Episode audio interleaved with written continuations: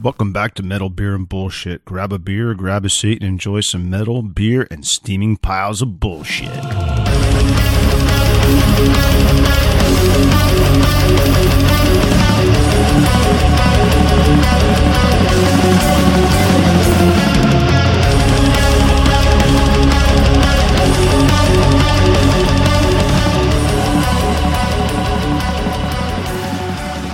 Welcome, metalheads, beer drinkers, and bullshitters.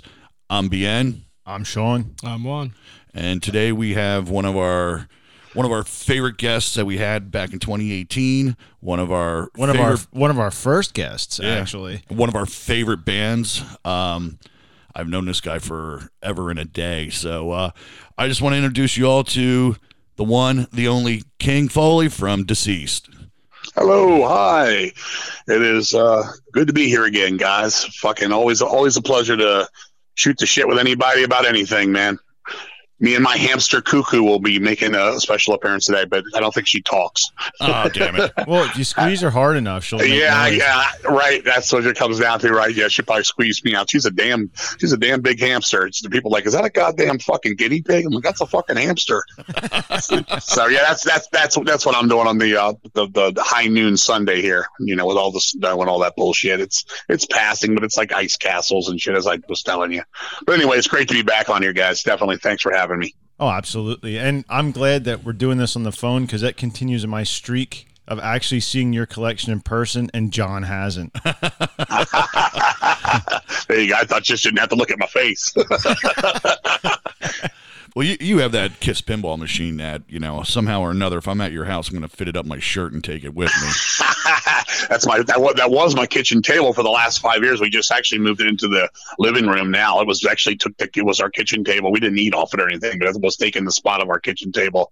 So we moved we moved a we moved a table into there and we brought this into the living room. I used to have two pinball machines in my living room, that and a Charlie's Angels. I ended up selling the Charlie's Angels to a guy because uh, the, the the headstock on it, the paint was completely falling off. It looked like they all had the fucking measles, and and it was, it was really no. They said to touch it up, it would be worth more than to, to touch it up properly would cost more than if I literally went back on eBay and found one that had been fixed already. You know, so it was crazy. So I just yeah, it had like some weird transistor. Somebody tried to like you know jiggy rig it to like so it didn't suck up so much power when you plugged it in the wall. I got it for three hundred bucks at a laundromat in Baltimore in the ninety early nineties. Holy shit. How does that come about? I, it was weird. This guy's like, "Yeah, you love Charlie's Angels, right?" I'm like, "Yeah, there's this laundromat up here, and the guy's got Charlie's Angels." Goes, "I don't think he wants it. I think it's not even plugged in." So I called it, and the guy said, "Yeah, 300 bucks. Come up here and take it out of here." So I went up there, and in a uh, we had this truck, but it was it was it was a smaller truck, and we had to like literally had to. Like, I always wanted Charlie's Angels on top of me, but I didn't know it was gonna be like that. So I'm like, so I'm literally driving home. It was Les, our bass player, and he was like, "Fucking," he said, "Man, you fucking up my car." And shit does it, you know? I was like, "Fuck your truck, man. It's Charlie's Angels, man." But anyway, so I got I got rid of that. But yeah, I do got the Kiss pinball machine still. I got that from uh, Tesco Vee from the Meatmen. Uh, around yeah, I guess it was late mid '90s. I got that from. I've had that thing at least 20 good years. I paid 750 for it, uh, all in quarters, and I had it in a Yo- uh, Yoda piggy bank. And I went in there and I had 753 dollars and or something like that in quarters, and he wanted 750. I was like, it was all quarters. It was funny since it was pinball, like, well, now you got quarters for pinball.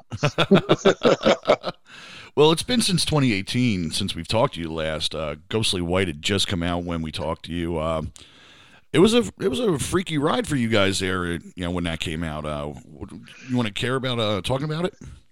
Yeah, it was. It, it- it's always going to be fucked up in my head. I was so proud of the record. Love what we did. Um, Mike Smith, the one guitar player who pretty much comes up with all the riffs. I mean, he he basically brings them to me. I arrange them and we arrange them for the stuff. He he was he's done, did a lot of government stuff. He was overseas for years. He was living overseas, like he was like over in like Turkey doing stuff for the government when he was and so it was hard to get that record going because we the last one was Surreal Overdose which was like seven years prior. So it took about seven years to get those practices in. I was only seeing Mike like two times a year for like weekends. So we were doing a lot at a time and kind of like talking over the uh, internet and stuff. He was just having stuff ready for when he came back. We'd do our homework so to speak.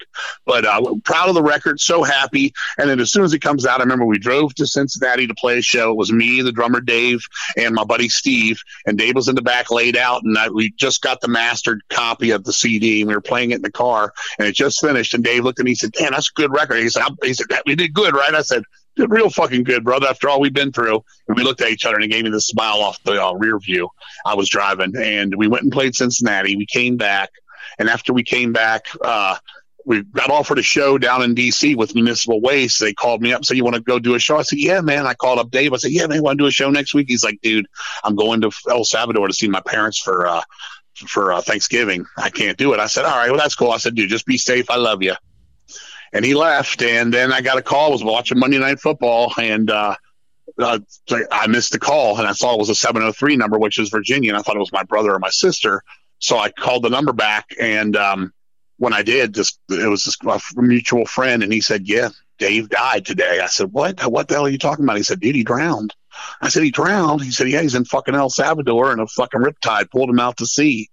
I fucking went into shock, dude. My fuck, I couldn't remember. I couldn't move my head. My fucking, I felt like I was weirded out hard. Just crushed my fucking soul. I just could not believe it. Then I talked to his girlfriend, who wasn't there, but she was hysterical. I mean, it was just a bad time, and I was just like, God, this is fucked up. This sucks so bad. And you know, that's all when I think of the record now. You know, I mean, I'm so proud of him playing on it and what he accomplished and everything, and the band did. But it's always got this fucking like just this this stake through the heart. You know.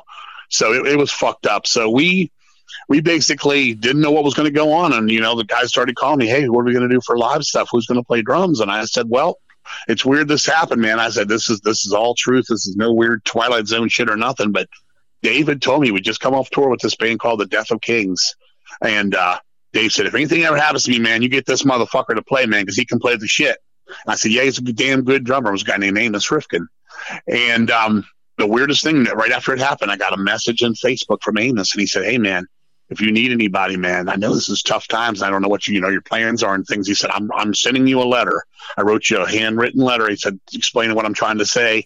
Let me, you know, give me a call after you get it. And I got the letter a couple days later, and it basically said, "Hey, man, deceased is great. I saw you guys were a family. You're, you know, one of the longest running bands in the underground, et cetera, et cetera." He said, if you ever need help, dude, I'm here for you, dude. I love you guys. You're, you're great people. I called him up. And he, I said, dude, if you want it, you got it, dude. I said, and I told him I just told you guys about Dave. And he was like freaked out. He goes, I guess it was meant to be. It's a sign, you know, whatever. We were just like freaked out. So I'm telling the guys, yeah, Amos is going to do it. And they're like, well, he lives in Atlanta. And I'm like, well, I live in Pennsylvania and Shane lives in DC and the other two guys live in Frederick, Maryland. So we're not that far apart. But yeah, Atlanta does kind of stretch the boundaries. But I said, he said, whatever it takes. And it was, you know, it was Christmassy time. I said, you know, give him two months, let him get a set list down. He came down in February. We could have played a show that night. He was so prepared. He came in. I think there was one error on twelve songs, and it was all of like maybe playing a, a you know four bit five times or something. And I was just like, this is going to work. It's going to work. And and Amos is, you know, I've learned over the last few years, he's a workaholic. I mean, he gets things done, and I, that's how I am. I can't stop you hear me not even taking a breath telling you the fucking story, dude. I just don't stop. You know, it's a lot of energy and stuff, and it's just been everything he said it would be. He's kept everything up. The guys have been fucking on the thing, and we do it for us, but we also do it for all all the guys we've lost. I mean, we that's that's that's literally the third guy we've lost in the band since we started the band. I mean, we lost our, our original bass player, got hit in a hit and run in early 1988. He was killed. Um, we lost our, our drummer when Dave stepped, stepped down for a while. We had a drummer named Eric who was great friends with Shane, was in a band called Biovore with Shane, and he got real sick and died in his late 30s. Um, you know, around 2014 or 15, he passed away. So we've had our share of fucking, you know, all this shit. And I guess that's how it goes when you've been a band for, we're coming up near on what is this, uh, I guess we're in our 37th year as deceased right now. So, you know, life is life. But, uh, yeah, it was weird, man. It was fucking weird. But we've been out playing and playing, and now Mike's home. He's retired. Mike Smith is actually retired. He's back living in Virginia, and we are going to get to work here on the, the new album, Children of the Morgue. Uh, it's gonna be a, it's gonna be a wild ride, man. It's gonna be a wild ride. It's been a while since I've been able to call Mike and say, "Look, I'll meet you at Chains today," and not like see you in five months in a day. You know what I'm saying? But, so uh, yeah, that, yeah, the ghostly white was is is always going to have that fucking little bit to it. But you know, Dave would have, you know, he wanted us to go on, and I'm proud of what he did. And I do want to send a shout out to Hell's Headbangers, who actually stopped production of the record was already in the process when Dave died, and and held up production and put a nice sticker on there dedicating the record to him right on the outside sleeve and with some drumsticks and things. Let me know that they're part of the family too, because as we get older, and you know, you you you know, I think we've talked about, it, or you definitely know my past with relapse and just you know know, you don't always get the best fucking partners and, you know, fucking all this and stuff. So it, it really made me believe in them. Not that I didn't already, but it made me feel good. And, you know, here we are a couple years later and life just never stops for none of us. And it's, you know, we're, we're going to get back and do another record now. That's cool. But in the meantime, though, you got uh, the covers album coming out, the uh, Fast Time at, at Ridgemont. Yeah, Thrash Times at Ridgemont High. The, we we we we we finished that. This, this is one of the things with the uh, crazy road called COVID. So going back to 1997 when we were doing fearless undead machines we used to sit in my we, we, back then we practiced in my basement. We all lived in virginia like 20 miles from each other so it was a lot easier. But we we had a, a studio in my basement where we just demo stuff not anything we could record albums with but we could get decent demos. And we'd sit down there and we'd have all this free time because we were all you know together. And i was like yeah we're going to do this thrash times ridgemont high we're going to do an all covers thing of thrash. And they were like yeah that sounds cool. Then we were like yeah then we're going to do a radio rock album. We're going to do like foreigner and stuff. So we just started like fucking around and we were like in there doing like fucking uh what were we doing? Like double vision or fucking um we were doing like the cars and shit just for fun. And i was just kept that in the back of my mind since 97 well this people don't really know the whole thing with what goes on with deceased. So basically, Mike Smith is a full time deceased guy, but he doesn't play live anymore. He retired in 2006, which is when he really got into going overseas for the government and stuff. So he stepped down from all that. And he was never really a live guy. He was always wanted to do the studio stuff. Well, Mark left in 2007, which basically that's the, the, the era most people remember the most. And uh, Mark, uh, Mark stopped playing then uh, to get some time away. And He got married. He moved to the Virgin Islands. Okay. So we had guys that played live for us that I would bring in. And There's been a few guys uh, in the past. And for the last couple years, obviously we've done no new studio albums. I haven't, I haven't even I haven't even seen Mike since we did Ghostly White. That's how long he's been gone up to now. So 2018, we finished that album right around September of that year, I think it was. But uh, so I was like, yeah, we got these live guys. Now Shane plays on the records and stuff, and of course I sing on the records, and then that's where it kind of stopped. So the second guitar player is a guy named uh, Matt Ibach, and the bass player is a guy named Walter White. And uh, it was Dave that did play when he was alive. He was obviously the live drummer too, and now it's Amos. Well, I wanted to keep something going on while all this was going on. When COVID came, obviously we couldn't play live shows for the longest fucking time, which sucked because two years ago was our 35th anniversary. We were going to try to do like 50 to 75 shows in honor of being around 35 years. It's just, you know, one of those uh, monumental moments, I guess you would call it. But we didn't get to do it. We played one show and then COVID hit. I guess it was like March hard of, uh, 2020. And so, um, I said, look, we got to keep fucking busy, man. We got to do something. Let's fucking learn the, this cover stuff, I said there's two things on the table. One of them was called Rotten to the Core Part Two. We did a punk rock thing in early 2000s with me, Mark, Mike, and Les, and Dave for a, a punk rock label because the guy is always like, man, I'm not a metal guy, but man, you guys have this punky thing to you that you're kind of, you know, you're, you're down to earth and you're not like a lot of. Me- he's just not a big metal guy. But he's like, I love you guys. So we did this thing for him. We covered all these old punk songs, Ramones, Sex Pistols, et cetera, et cetera, and it was fun. He goes, well, okay, well, in 20 years we're going to do another one. Well, sure enough, he said, let's do Rotten to the Core too. So we all learned this stuff. And the weirdest thing about all this was we were all learning it from our homes. We weren't even getting together. This was all homework. And then we got together, we recorded it all, and we got the Rotten to the Core thing out in in uh, uh, be, uh, beginning of last year. And then I basically, or I should say, the late 2020. I guess it was more like August, September of 2020. What am I saying? I'm getting uh, losing my dates here. But anyway, so then when that was done, I'm like, well, hopefully we'll get to play again next year. And so last year it sort of opened up. I know you guys all know this too. It sort of opened up, then it got locked down again, and then all of a sudden nobody cared about it, and it was gone. Then it was back. So it was like, you know, we were playing shows, we're not. You got the vaccination, do you not? Are you wearing a mask? Are you not? And I was like, look, dude. I don't know what's going on with playing shows because people are canceling and shit's just so weird. I said, let's do this Thrash Times at Ridgemont High thing. And they were like, what's that? I said, it's all covers of thrash songs. So I threw them all at them. They went and fucking learned all these fucking tunes, fucking note for note, lead for lead, all the stuff. I mean, we, we really went out of our, to, to be top notch on this. We got together, we put this down, we recorded this, and we released it on Hell's Headbanger. Uh, I guess it was around November of last year now, a couple of two months ago. So it's out. It's uh, come out. I'm real. I'm real proud of this. One of the fucking coolest things we've done.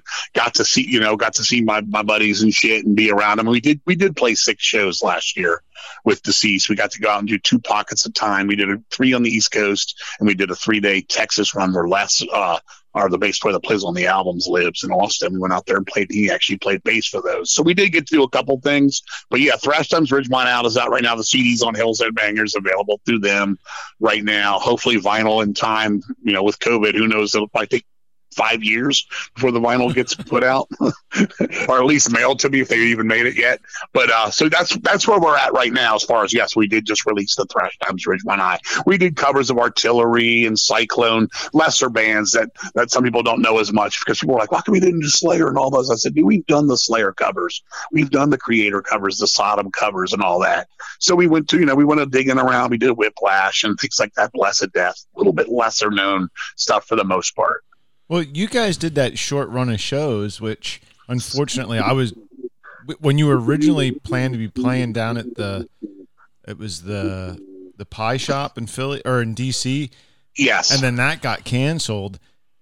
And then the tour you kind of you kind of rescheduled that little bit of tour, but you did it with Abominog, which they're back, and like we know Daryl, the, the guitar. Yeah, player. yeah, Daryl's great guy. Hell yeah, I've, I know Daryl since the Hedonistic Cravings days when he was a Virginia boy. Yeah, I mean, yeah, I mean, he and he's just as much part of the old school as anybody is. I mean, oh, absolutely.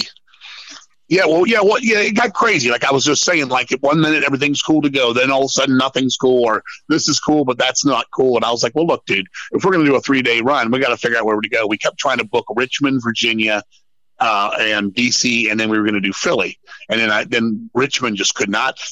Nobody was looking. We're not having anybody in here. There's nobody can be in here. We can't have shows kept waiting and waiting, and they and they just backed out of it. So we went to New York, and then the pie shop took it down and brought it back, and then they, they were freaking out because it sold out the entire thing. It was just us and Abominog, and it's like that's like Abominog's first show in 25 years. Chris, the singer, knows a lot of guys that wanted to see them for 25 years, so they were going to do good, and we hadn't played there in a couple years, so we were going to do great. So it sold out, and it was to the point where the club was like oh my God, there's going to be so many people in here. And then they just let it happen. So we did end up playing there. And we basically, how it went is we played New York on a Friday. And what was weird was that was the very first day they really put that vaccination card thing into full effect where they were like having people like actually come out to the clubs and make sure that people were enforcing that entertainment thing where you had to have that shit. So, but then we got there and they didn't do it at all. So I was like, okay, so they didn't even care. And then Saturday in DC, you could have the card or the COVID fucking test and that was kind of enforced, but not kind of wasn't. So it was still loose. And then by the time we got to Philadelphia on Sunday, we played outside, and you could have just gone in there with your pants down to your ankles. They didn't give a fuck what you did, just as long as you wore your mask when you went in the bar. So it, it was the best. It was all three ones were different. And the reason I'm saying this is because people were coming to me like, "Man, I don't have a vaccine. I want to see you." I'm like, "Go to Philly." I was like, all these shows are four hours apart. If you live where we live, like right here, I was like, you're two hours from DC and I'm two hours from New York. You know what I'm saying? Well, and so it's crazy. so it happened. It's, Go ahead. It's crazy. The, the the the people don't quite get what's going on. Like they're not being real clear about shit with shows. Like I ran into a guy over the weekend and uh or on Friday he was talking about, oh, I got tickets for a show in Philly and I don't want to go. I'm not vaccinated. It's like, well, dude, they're fucking doing tests right on site. Like you know, they seem Philly seems to be having their shit together more than just about anybody because if you're not vaccinated, you can get tested right away.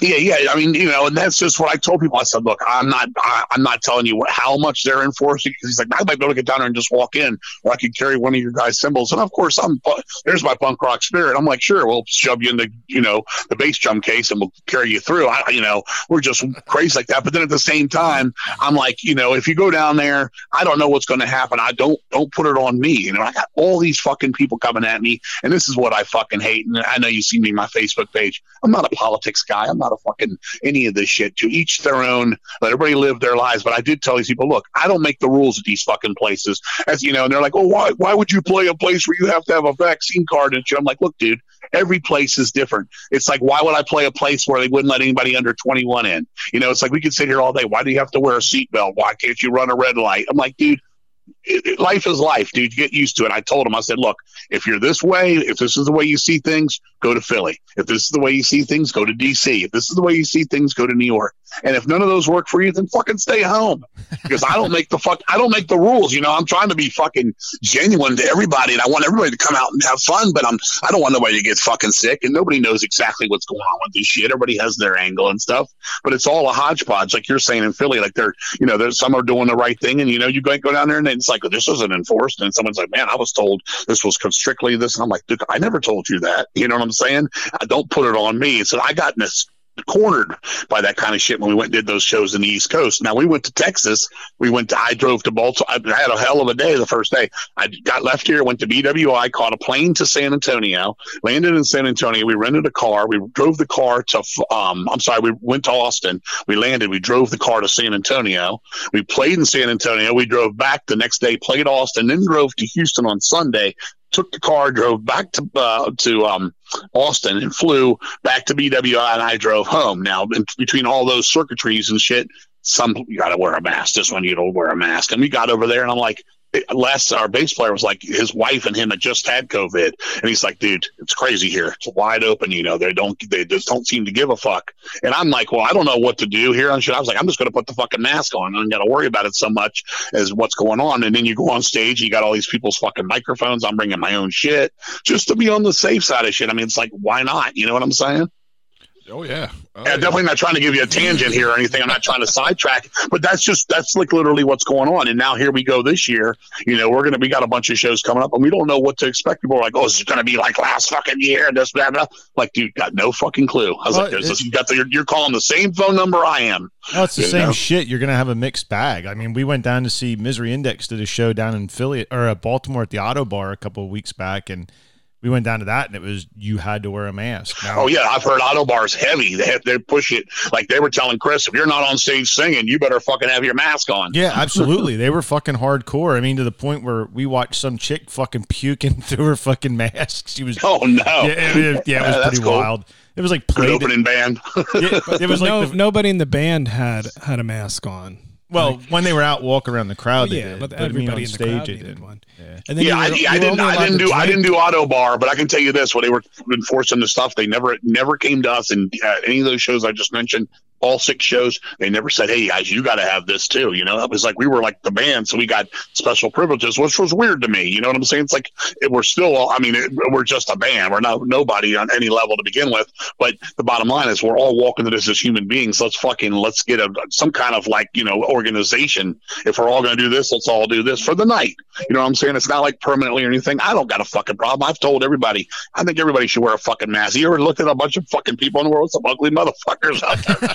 put that shit on your face and let's get on with it. I don't care. I'm so used to it now. I don't even care. It just sits on me like I'm a surgeon or something. I just pull it up, pull it down, whatever. I feel like if I'm going to rob a bank, I pull it up. I'm not. I'm going to pull it down. Billy the Kid here.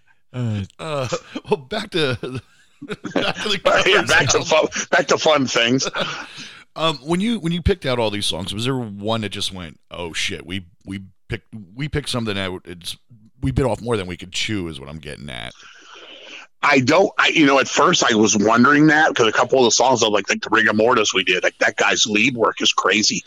And I went to Matt because Matt was going to play most of those leads. I said, "Gotta nail these fucking leads, dude, dude, or we're not going to fucking be able to do this." And I didn't know because there's some of the stuff is simple, like we do "Darkness" from Germany. It's very simple, almost punk, one chord, almost variation thrash, not much to it. Then you got stuff like Stone from Finland or Artillery from Denmark. These guys were layered and they were fucking, you know, really precise. I mean, we some of those songs like the drumming had to like Amos had to dumb down to the drumming because some of it was like so out of out of time because these kids were like 16 when they did this shit that you almost had to play it like that to you know to make it right. I remember when I recorded Sodom Witching Metal with the C 20 years ago. And I was like, if I play it correctly, where I keep the beat exact, it doesn't work because they don't play it right. So I have to kind of cut corners. And that's what Amos figured out too. But um, I, I, really thought mostly probably for the guitar stuff. But dude, they nailed it. That's why I was saying earlier how proud I am of everybody. I mean, th- these motherfuckers, all, all, all of us. I'm to be 53 when I cut those vocals, man. I think it's some of my strongest stuff. I mean, it's different. Each song has different ideals of the vocals. Like for example, Blessed Death, he does a lot of these fucking high shrieking screams, and one of them was 12 seconds. And I told I told uh, the engineer, I said, "That's 12 seconds. I'm going 12 fucking seconds on that. I'm doing it right. We're not cutting it in half and chopping it and adding it. No, it's going to be all genuine. There's no you know tricks, studio tricks on any of this stuff. So yeah, we we got it. Uh, I would say the hardest thing we had to do was the Voivod. We did Thrashing Rage from Roar, and that's an already hard to understand album uh, just to hear the audio of it. And if you've never played it or you weren't in the band, so obviously Piggy's passed away. We went to I went to Dan and asked him. He said, "Dude." I never learned it. He said it's too hard to learn. That record's too hard to understand. We barely play anything from it because of that. So I went to Blackie from Voivod, and he's like, I don't remember. And I went to Away for the timings, and Away said it's just 11 and a 5. And I'm like, what is he talking about? He's talking that Morgothian fucking uh, French Canadian shit to me. So we locked in on a lick. We played it. I sent it to fucking Dan when I was on. I said, here's what we got. He said, dude, it's played it better than Roar. Sound the quality's better than Roar now. He's like, I like this one because I can hear it. So that was probably the hardest thing. And Shane did uh, did almost all that because that's Shane's kind of style. He basically put down so much on that, including most of the, you know, the bass and everything on that. So it was just something that worked. We went to each person in the band's um, comfort zone. Like Matt's more of a fucking straight thrash guys. So when we got to like, for example, the rigor mortis or uh, or the, the, stone, that would be more like him. And in the wild kind of like more punkish thing was more like a Shane thing. So they got to lock in more and they kind of doubled their own rhythms and stuff. We just made it so it was just kick ass, you know. And we went out to Texas and we did the sacrifice cover live out there a couple shows, and it, it's just fun to do that, you know. I told the guys enough covers for a while. Dude. I mean, we, they did just learn like twenty. I think like 25, 26 covers or something like that in the last fucking like 18 months. Jesus. The punk, the punk rock one was like loaded because a lot of those songs were only like two minutes. They were learning all that crazy shit, and that was like was neat for Matt because Matt's not a really a punk rocker guy. He's more like I said, like more of a metalhead guy, metal church, accept kind of guy. So when I'm like, yeah, man, learn this fucking thing, he never heard it. It was neat for him because he was like, yeah, I never really approached a guitar like this, rock and rollish and things like that. Like we did a Clash cover on there. That that was weird to him. He didn't get. I was like, I was like, it's kind of like weird reggae strumming here. It's you know and so we had fun with it. It was a, very good learning experience. Good time in the studios. Learned some more tricks to the trade for that for the next deceased because uh, for my production skills. You know, obviously, every time you do something, you hopefully you're better than the one before you. Yeah, yeah, so, I get that it, totally. Yeah, it was totally. It was funny shit though, man. It was great, and it's dude. It's getting so well received, man. I mean, it was. I don't want to say it was a placeholder. It was just something on my on my list of things I always wanted to do, so I did it. It was. It wasn't like a placeholder to like till we got the next deceased album out. It was just something to get out, but Hell's Headbangers, like, man, people are fucking flocking to that fucking thing. And, you know, I think it's making people, when they hear it, it's giving people a lot of good memories of their stuff. Cause we did it in the high school thing. I wrote like school notes in there and stuff. And I, there's pictures of girls' butts and, you know, and fucking, you know, sex, drugs, rock and roll kind of motif to it. And people were like, yeah, man, this reminds me of those days, you know? And that's what it was supposed to do. Cause those were, those were my days being a teenager and, you know, at 80, in 83, 84, 85. That was like my years of being a teenager. And that's how I learned it all, you know? Just and I kind of talk about it in there, like yeah, Whiplash. I bought Power and Pain and Blessed Death. Saw him with Agent Steel. Tell a little story about each one, you know. So it was neat. It was it was something to get past, and now I'm ready to get back to doing originals here. These this next one. I mean, I'm really looking forward to this next deceased record. Well, we uh, we touched this uh, this subject back in the uh, 2018 interview and how the record industry has changed, uh, you know, over the last couple of years. I had to, I had to ask you this question again we know your history with relapse, but now that relapse is like fourth generation sold and nuclear blast is on a you know a whole nother level now. Would you go back to a bigger label? If you want my honest opinion, I think right now Hell's Headbangers is probably one of the bigger labels of metal. I think they've got a lot of good stuff going on. I think they really push their product. I think they do good sales, and I think that what's really good is that you know I was just here's a perfect example. I was telling somebody this last night. I called up um, Hell's Headbangers two weeks ago, and I was trying to find out about the merchandise stuff because when we go on tour, we're going to need you know merch and stuff. And I was just trying to get where you know what the numbers were for fifty or hundred or two hundred or something, right? Well, Eric, one of the brothers, they're all pretty much brothers there, but Eric is one of the ones that does all that. Well, I called him the phone rings, he picks it up. Okay, that's the first thing that relapse hardly ever did. Okay, and if it, if they did, it was usually one of the henchmen, not the one I needed to talk to. It was like three steps from where I needed to get to. Anyway, he picked the phone up. We're talking. About a minute into the conversation, he's coughing. I'm like, dude, what's up? He's like, dude, I got COVID, I think. I'm sick as shit. I said, well, dude, why are you taking my fucking call? Hang up the phone and go to bed. You know, and he's like, no, man, let's do what we got to do here. And I'm on the phone and he's keeping me on the phone. I'm not keeping him. 15 minutes later, we've got what we needed to get done. And I said, all right, dude, I appreciate the, they've always been that way. They're, they're men of their word. And that's what means the most to me. If you go back to, I think we talked about this, but with relapse, man, it was so many broken promises, so much white lies on the phone. It's like, you know, I, I, got a kid that's 33 this year. I remember when he was a kid and I was like, did you go in there and eat the rest of that, blah, blah, the ice cream, you know, mom's ice cream or whatever? No. Motherfucker, yes, you did. And you're just going to sit here and say, no, I didn't, Dad. No, I didn't because you're a little kid. Well, that's what I was getting from grown men and, you know, in a business situation. Just basically white lies, horse shit. You know what I'm saying? And I can't deal with that. And I tell that to anybody that will listen to me. I'm like, dude, I'm in my 50s, dude. I don't have time for high school nonsense, dude. Let's get on with this shit and do things the right way.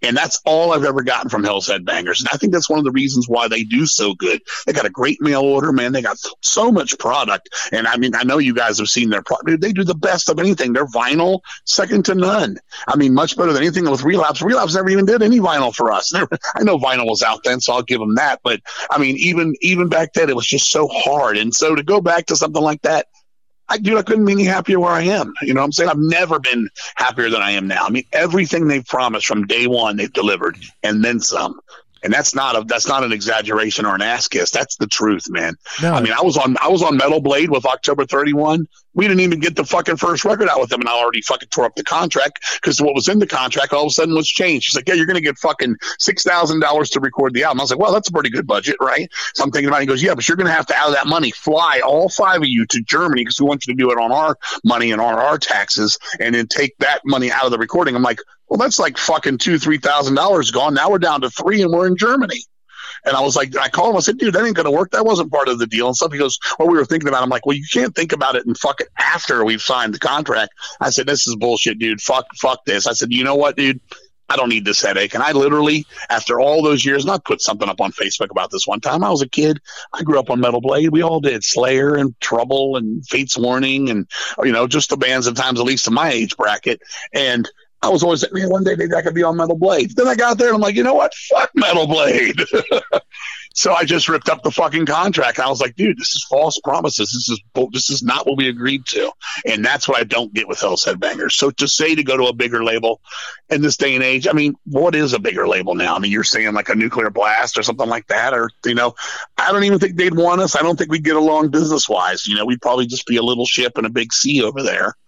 You know what I'm saying? I would probably just be forgotten about over there or something. Who knows? But I can. I, I'm so happy where I am, and the band has never been happier with with our business side of things. No, and Hell's Headbangers. I mean, you don't see them doing a lot of advertising or anything. It's just they their fucking product is their fucking advertisement, and the word of mouth just exactly underground, underground. Yeah. You know what I'm saying? This is what I'm in it for. Well, I didn't, I didn't. That's what I always say about relapse. I didn't go to get to an underground label to get treated like, like different. I mean, they started off the same spot we did with nothing, and then when they started getting rolling, getting you know Nile money, Amorphis money, whatever those bands they had on their money going, and then you know, then all of a sudden it was like they were two, they were like the rock stars. Like you know, we were the band and they were the rock stars, and it was weird. Like even to get to Matt, the the, the Honcho Mall, it was impossible. Then when I'd finally get him on the phone he'd be like, dude, what, dude? I only got a minute. I'm like, oh, I was just going to talk about the next record and what we you know what we're going to need. It's time, and he'd be like, oh, uh, okay, well, let me get back to you. And then I would be like, and guys would ask me questions. I'm like, I got no answers. You know what I'm saying? And it's just that it, that's stupid. It, it's because he needed to go do bong hits with somebody in the back room and fucking listen to some yuppie alternative college crap. Because they all turned. I mean, I was talking to somebody from Relapse yesterday, Mike, that works, and he was just saying, dude, there's hardly any metal on there anymore. It's almost all like just rock, you know? A lot of the collegey rocky or like punk, uh, hard today's hardcore kind of shit. I mean, you know, there's, there's some, you know, obituaries over there and incantation, I guess, or some of the deathy kind of things. But he was saying how different it was and how nobody ever really listened to even metal anymore. Jeez. But uh, so you're essentially you're saying no Hell's Headbanger will be your home till Oh yeah, So you are. I mean, dude, they- yeah, they- they- yeah, they, they, dude, we've talked about. It. They said whatever you need, dude, we'll keep on doing it. They jumped on threat. You know, I went to them and said, look, I don't need a lot of money for this. It's going to be, you know, just a simple fucking, you know, balls to the walls, lay it down production. We want to put it on CD. What do you think? He's like, I think it's a great fucking idea. You haven't had anything since Ghostly White. It's 2021, and fucking let's let's put it out. So we they gave us a budget. We stayed in the budget. We fucking did it, and here it is. You know, like the the punk rock thing we did was with a label called Malt Soda they they allow me to do that. They allow us to do that. They allow us to like, you know, if you want to go put out a seven inch, we're not like we're locked in. Like relapse would be like, what the fuck, dude? What the fuck, you know? And I'd be like, dude, it's all underground. We're not trying to like rob from you, you know. We know what you put into it and things, and we know you need to make your money back. And we know you're a business and stuff. But dude, we're all friends in this before any of this. And if you start getting this fucking higher than now attitude, I'm just I ain't got time for it, dude. Well, they don't seem to be afraid to do like anything. I mean, they're they're putting out like all your back catalog on cool different like vinyl colors or putting out cassettes, t-shirts. I mean, they're fucking just like all in on it. Exactly. And I and I and I told Relapse when I left, I said, look, dude, you owe us money. And I've done the books. And you know, this this is this is flat out. I've had people I know do the books and they owe us close to like ninety thousand dollars, okay. Of anything, we we weren't the biggest seller on there. They he Matt tries to act like we were. Oh, everything we tried so hard, we believed in you, and never worked out. Well, I told him first off, if you if you admit and that the word admit if anybody needs to look it up i said if you want to admit you you did sell 22000 copies of luck of the corpse in 1990 we paid for all the recording because they didn't have the time we paid all that we didn't even get our fucking money for the recording back even if they gave us a dollar a piece on those okay that's twenty two thousand dollars. You know what I'm saying? Never saw a penny of that. And they're like, "Oh, we only sold like eight thousand copies of blueprints." Even if you gave us a dollar, it's thirty thousand dollars. Let me consider and go on. Oh, you only sold seven thousand of Fearless. You, you guys are doing the math now. We're up to fucking thirty-seven thousand dollars, et cetera, et cetera. But he was always like, "Oh, well, we put all this out, and we paid for this and that." No, you didn't. They never even put us on fucking tour, man. We went on tour for ten days in two thousand, and it was basically a bone. And we played the same fucking places we played on our own. They were like, "Oh, you're on tour," and then just the shit they promised, dude. If I would sit here, I'd make you guys chuckle. The one that made me chuckle is when he said, "Yeah, we're gonna have you on tour with Iron Maiden real soon, King." He was like, "We're working with Iron Maiden." He, I'm not even kidding you. We're going to get you out there. And then they kept saying, "Oh, but you're not a grind band. We can't put you there. And you're not really a heavy metal band, though. You have heavy metal elements, so you can't put you there. And you're not a thrash, but you know." And I was just like, "Motherfucker, put us out with anybody. I don't give a fuck if it's Nazareth. Let's just fucking get out and play." You know what I'm saying? We played with everybody. We played with Iron Man, the Stoner World. We played with fucking um, Dillinger's Escape Plan. We play, you know, we play with shit that's way more outrageous death metal than us. And you know, when we went on tour in Europe in 2014, we played Keep It True. We played Keep It True. We were the only band on it that was such kind of style. Okay, we were like Venom on that thing. And the first thing I did when I went on stage was say, "I don't sing like the guy from Halloween." okay, because it was it was Jag Panzer, it was Sinner, it was Flotsam and Jetsam, it was Metal Church, that kind of stuff, and Deceased. So when we were done, people were like, "Oh man, you guys are great. You guys stood out because you were fucking heavier than everybody else." Well, then five days later, we played the Neurotic Death Fest, and it was us, Massacre, Terrorizer, Pungent Stench, and we were the fucking Carpenters on that motherfucker. We were the lightest band, and people said, "Hey, thank you, man. You were different." So we have our little niche, so to speak. We do what we do. You know, we can be we can be crazy. I've done Impetigo covers, and we've done Doors covers. You know what I'm saying? We can go wherever we need to go. But they were just like always making excuses, and that's one thing that Hell's Headbangers has never done. They're just like, you know, okay, yeah, that sounds good. We talk it through. I, I like to think I'm a talker. I guess you guys' ears probably burning by now. I won't shut up. So it's like we, we talk and we get things fucking ready to go. You know what I'm saying? And then they, they go through with it.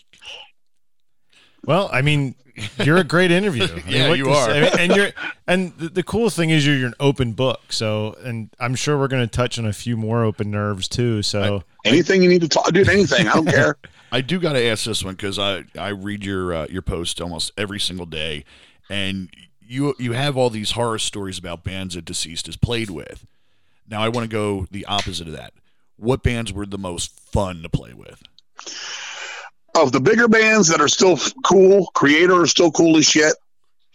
Napalm Death is still cool as shit. Barney's a little weird with his politics, but he, I, I, I don't talk politics, as I said to you before. Even I'm not a politics guy at all, so I just let him be Barney. Um, and Tomb was always cool in their heyday. I'm just kind of going with some of the bands that we've done stuff with that I don't even know who's popular anymore. Some of the up and coming bands that are like, you know, got their thing going. Like we love playing with Savage Master, who's a really popular band in the underground right now. They're they're fucking cool as can be. But in the heyday, I mean, we, we had we had a problem with like lots of bands because it was weird because we just never fit in with the click. We just didn't, man. We went and played. You've heard my horror tales, the Morbid Angel. Just Trey always, you know, if anybody's doing good, he don't like that to happen. So that was always weird and all that. But as far as good bands, I mean, as underground as Corpse Vomit and things like that, we used to play with. We love doing stuff with them. Even the stuff is, you know, like like our buddies in Abominog. That's I know they're these are lower bands of the rung and stuff, so to speak. But they're all this is all part of the underground. But for the most part, dude, we've never we you know, and, and people can say what they want. I, I don't I only call people out if they fucking do something. I'm not that kind of guy. I'm easy as shit to get along with. I'll help anybody out. I mean, bring your stage show, bring your fucking. You want a sound check when you're when we were playing headliner? Go on up there and do a fucking sound check. Just do do what you're supposed to do. All we ever ask anybody is get your gear on, get your gear off. You know that's part of the, of it too.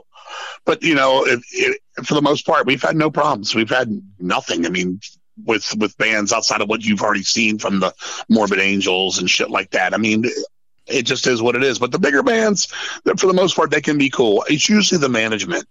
It's usually the management. I remember playing with Entombed, and we were super cool with them, but the management was like, uh, "We're selling our shirts for forty dollars, and you're selling yours for fifteen. We can't have that. You have to sell yours for forty dollars." I'm like, these are black and white T-shirts, dude. They're fifteen dollars. They're not forty. If I put them at forty, first I'll know going to buy them. And you're going to make us look like we're fucking like fucking greed bigs, which we're not. And you know, and so that kind of shit's weird. Um, Biohazard we played with, those guys were that fucking Evan guy was a cocksmoker. He was an asshole. that was a long now I'm going way back. I'm just trying to search at the fucking thing. So it's been pretty good. It's been pretty good for a while. One thing about being around this song, some people call you a legend or a cult and all this, you know, for being around 37 years. But more than anything, you just fucking you've seen a lot. That's what it really comes down to. You've seen a lot and you kind of know what's going to happen here and there. We've done these festivals, these these uh, we played like we did the Decibel Fest a little while back, and you know Tom Warrior shut the door, didn't want nobody to bother him, didn't want to be bothered, shit like that. wasn't a dick, wasn't cool, just standoffish, I guess would be the word. And I don't mean that in a good or a bad way, just to himself, I guess I should say, stuff like that, and that's fine. I mean, people are uh, they are, but you know we get along with anybody. I'll go out there and shoot the shit with anybody, you know. Well, you know what? Actually, one thing that we touched on when I talked to you back in 18, and I never really got to push it was so when I was growing up, one of my favorite thrash bands was Wrathchild America, and you guys kind of came up in that same scene. What? Wrathchild America. This here's my Wrathchild America. I knew when they were Wrathchild. First off, they opened up for Twisted Sister. First time I ever seen them. Shannon Larkin came off the stage. Had half blonde, half black hair at the time, split down the middle. And um, they played, they did a Balls to the Walls cover that night and stuff. They were opening for Twisted Sister, and I was a young kid. They were a little older than me. And uh, me and the other guitar player from the Deceased went over and we smoked the bowl with him. And I noticed that he was smoking the bowl backwards, like he had the weed in his mouth. He was trying to hit the mouthpiece. And I was like, I was thinking, is this motherfucker smoke weed before? Because I was like, he's older than me. He probably been smoking before I started, you know? And uh, that was weird. That was the first thing. But we laughed. Everything was cool. Then didn't know him at all for a while. Then I knew this girl that was that dated um, Brad Divens. And uh, I kind of dated her for a little bit. And she was, I, I never really got around him, but I think she like ended up leaving him for me or something like that. I don't know what it was. And she was like, oh, yeah, I don't think they like you. And I was like, he didn't know deceased, I'm sure, because of their world yet. But then the weirdest thing of it all was a little bit later on, we practiced at a place out in Chantilly, Virginia, and they practiced right next to us. And by then, they had done that change where, like, you know, metal was out and alternative was in, and they were starting to go that alternative Oh, that route, souls at zero route. And it was turning into that, dude. But every time we would go out there, they'd be out there practicing too. And we just, they kept playing this song. It was like, had a polka beat to it. It was a polka song. We were always like, look, there's that beat again. It was like, they, they must have been going over that song for months. So every time I was like, look, they're doing it again. But we've never had any problems with them. everything. I've never been a big fan of them. Like I said, Shannon was fine when we met him and stuff. And I saw him that one time. I've never even seen him open for anybody outside of that. I remember him plenty playing in the DC area, them, Child's Play, just the bands of the day you know, that style kicks and all that kind of stuff was out there. But I do remember them kind of being like one minute they were thrash and they were kind of be like Voivod and then they were trying to be like kind of alternative and then I don't know what happened and then I guess he ended up over there and Godsmack uh, Shannon and I guess the, the main guy now is he like a big sound guy somewhere. I think. Yeah, I think he yeah. does like live sound for tours and stuff. I think. Yeah, I mean, yeah, I mean, you gotta respect the elders and stuff. I mean, they did. They played everywhere. They were the opening band on thing back then before my time. Even you know these clubs I couldn't get into, I wasn't of age. But the one time I did see them, they opened for Twisted Sister, and they weren't bad you know, it was good. They were good. You could tell they were professional. And I remember they used to play up and down the coast and beaches and Ocean City and all that. And I'm sure they got their share of pussy and, you know, party stories that I don't even know. And I'm glad Shannon went on to do, I don't like Godsmack or anything, but I'm glad he got out there and made some money because he's a hell of a drummer. Yeah, he is. I, he's a good he's a good drummer, man. I mean that you know I respect anybody that he's still he's still at it, man. All these years fucking later, I'd love to fucking catch up with him somewhere and talk and see if he remembers that Twisted Sister moment because like I, I caught up with Spike from DRI. You know he played in that band Bat with the Municipal Waste guy Ryan, and uh, I was like, you? I was when I said, you remember when you guys played Charlottesville, Virginia? And I know they played all over the world. I said Charlottesville, Virginia. I said the reason I think you might remember is it was a big flood, and I said we smoked a fucking half ounce of weed on this pinball machine that night. We were like, we may be stuck here forever. And he was like, I don't remember it at all. And I was like, how could you forget this? Because I got a lot of memories and the you know places in my mind I've been to, and I was like, oh, that was just so. It was. I don't see it happening all the time. What I was trying to tell him, and he was like, I don't remember. I was like, COC played. And he was like, was, was like, there was five people there. and I made you guys play Slayer.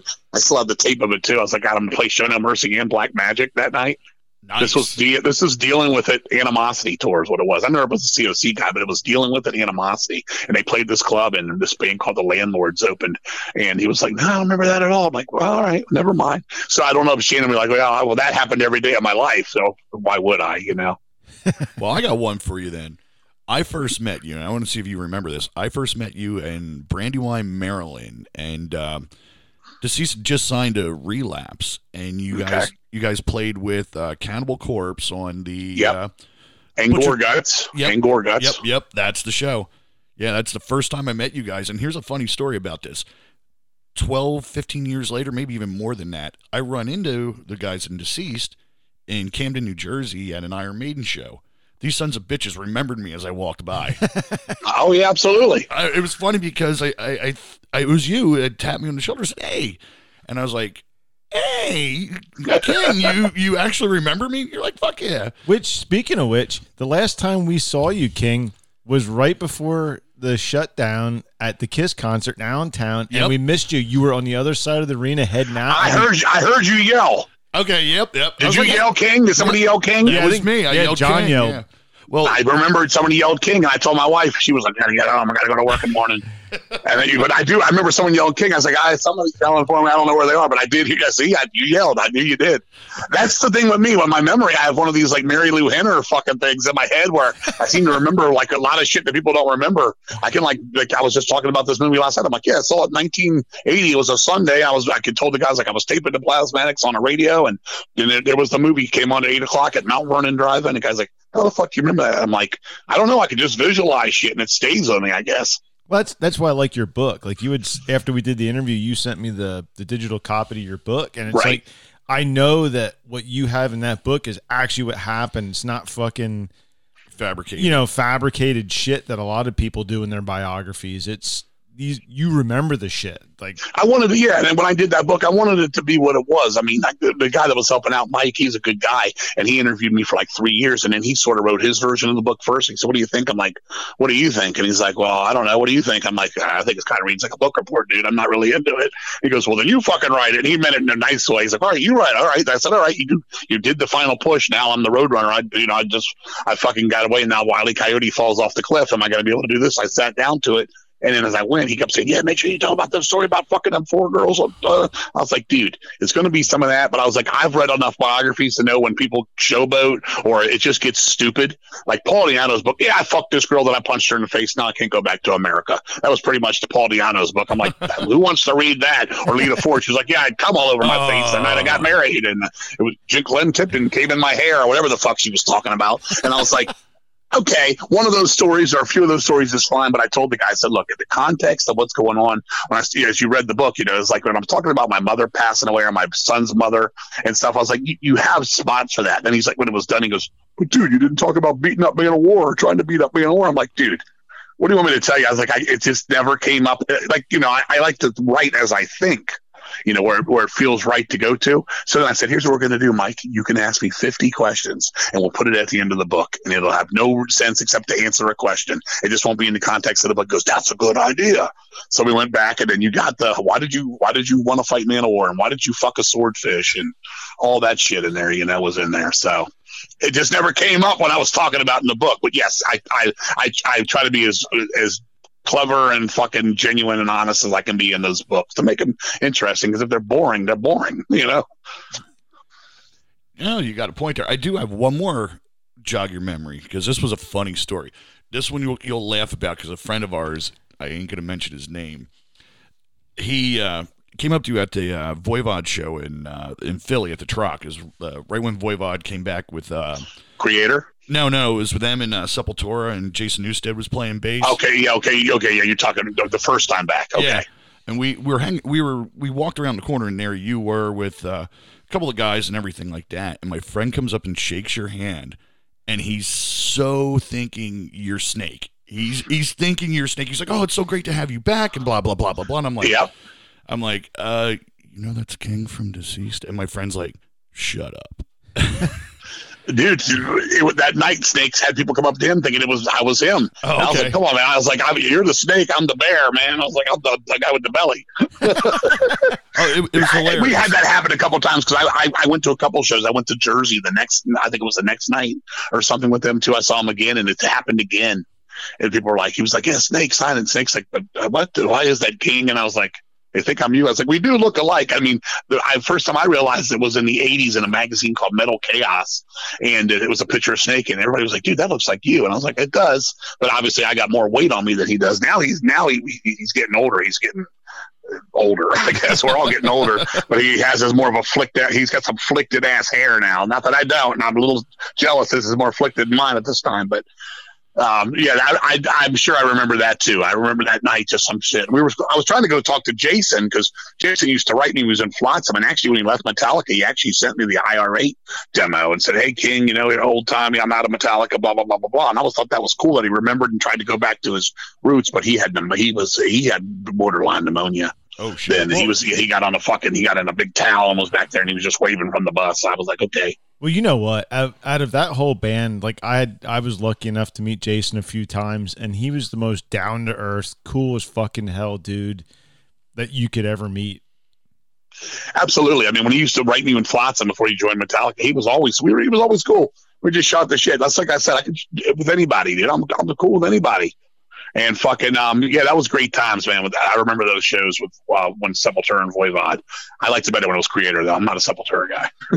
Oh, well I, love- I, I, was just gonna ask you like what you you know what what was your thoughts on sepultura? Like uh, where was your cutoff with them? I never liked Sepultura at all. I didn't even like the split back in the day. I had all the Brazilian death metal albums come to me from those crazy motherfuckers over in Brazil in the de- deceased days. I just never liked it, dude. I always thought they were phony and cheesy and stupid. I always thought they were the Def Leppard of death metal.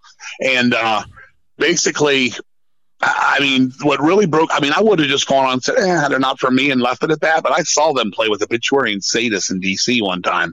And a kid was sitting on the stage just minding his own business. This kid couldn't have been more than 14, 15. And he was sitting there. And Max got pissed. He was on the stage and went over and he hit the kid in the face with his guitar and split his head open. The kid left and fucking uh, got, got stitches and came back to the show looking to fucking get up on his shit. And this kid was proper kid. I mean, he was just there for the good time. And I had his back, and fucking Max had left. They were gone. But the, I was like, look, the kid came back. So we were all like, man, do you see that shit? Max just fucking hit that kid in the face with his guitar. That's fucked up. And I remember him going, I can't take this anymore. And he was screaming something into the microphone. So at that point, I was like, well, fuck this dude. He's a fucking dick. I was like, that's dickish. Even if I liked your band, if it had been Voivod, I'd been like, I'm done with you. You know what I'm saying? It was douchey. And th- then from there, just nothing. I mean, I, I, I, you saw what they did. I mean, I've, I've seen them once or twice at Ozzfest when I went to see. I think Maiden played with them or Sabbath. One of the shows where I saw them, they were there doing, you know, they were doing all that tribal shit, and I was like, it figures. It was just so whatever. but I didn't name my sub. I did name my studio uh, mobile studio Sepultura Suck Studio. So that, maybe that's got something to do. I never liked them. I just never liked them. And I know at the time when that was going on with the Sepultura over there wasn't even Max at the time, right? It was uh, it was different guys. So I didn't watch them. I was talking about Voivod, but didn't they have like the other guy singing them? Yeah, that was uh, that was yeah. Derrick Green was with them then. Yeah, see, I don't even know all that stuff. I don't even follow it, but yeah, I mean, whatever. Just not just not a band for me. Never was my thing. I, I just remember we were like Voivod was done and I, Sepultura had just come on and I'm trying to get out the door and just walking out the door you could hear them playing Territory like one of their biggest hits and I turned around right.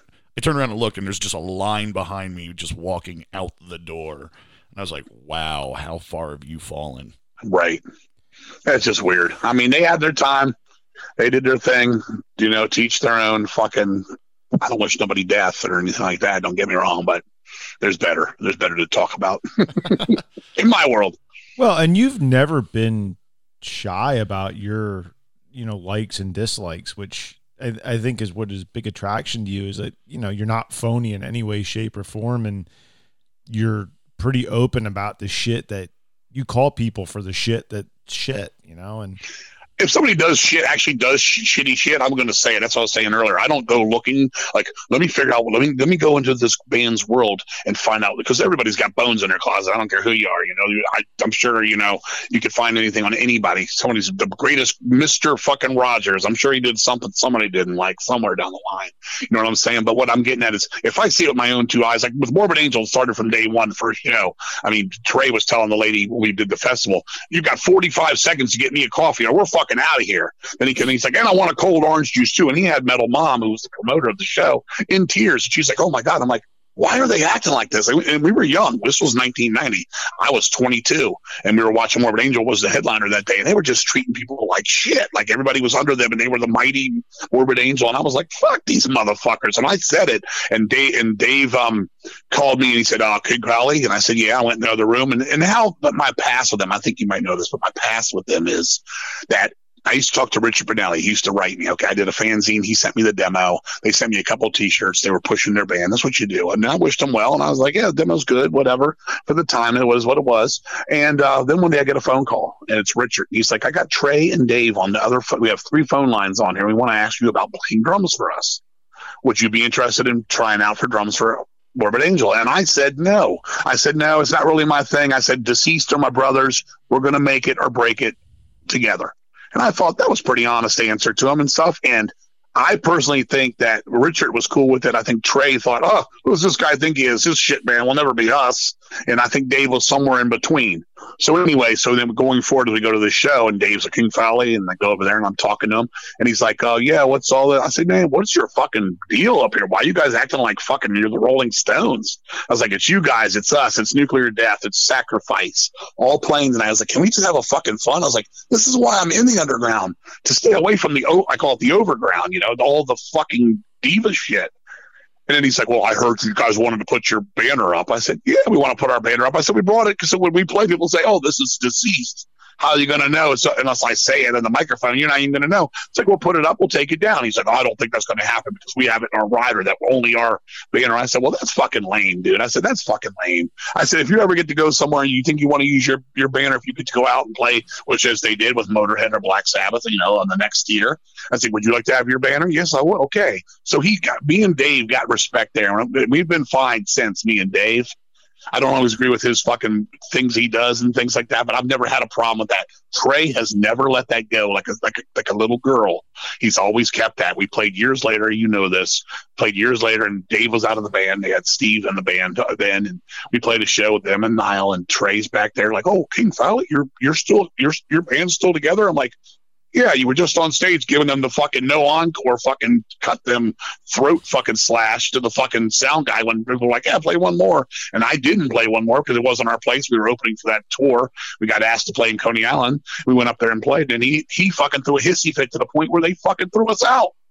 They threw us out, and I their, their reason was like the guy in the band doesn't want you here, and it was some fucking cunt bitch fucking owner of the club, manager of the club. She goes, "What do I owe you? Fifty dollars for your fucking band gas money or some shit? Here, here's seventy five dollars. Get out of my fucking club." I fucking threw the money back at her, spit in her face, and said, "Keep your fucking money. Fuck this." We'd already dealt with their fucking management meeting the night. We had to sign a contract that we would not sell our our merchandise within one mile, one mile of the club.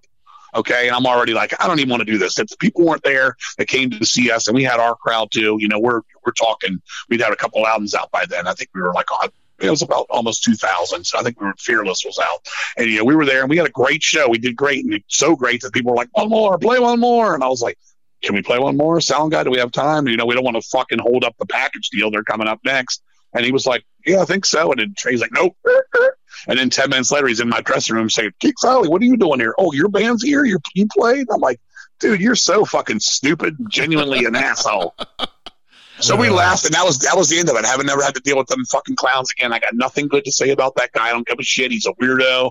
He can have his world. People are like, oh, he's just got fucking, you know, uh, a fucking hyper, fucking whatever. I'm like, dude, I, I'm a hyper dude too, and I've got weird shit about me, and I still know the difference between being a dick and not.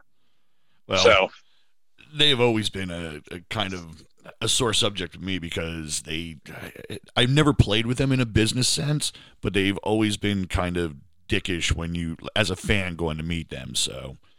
Yeah, I mean, Petey, I've never had a problem with. Dave shakes my hand. You know, when he was in the band, we, we were cool. He he respected me that day for me standing up, and we did. And just so you know, we did put our banner up that day, and he did climb the ladder and fucking hammer one of the fucking tacks, nails, whatever it was, into the fucking wall when we did it. He even we even wore the C-shirt, man. There's pictures if you look in the in the uh, the, the book that came out on the fucking uh, glorious times from you know Brian Patterson, rest in peace, his book.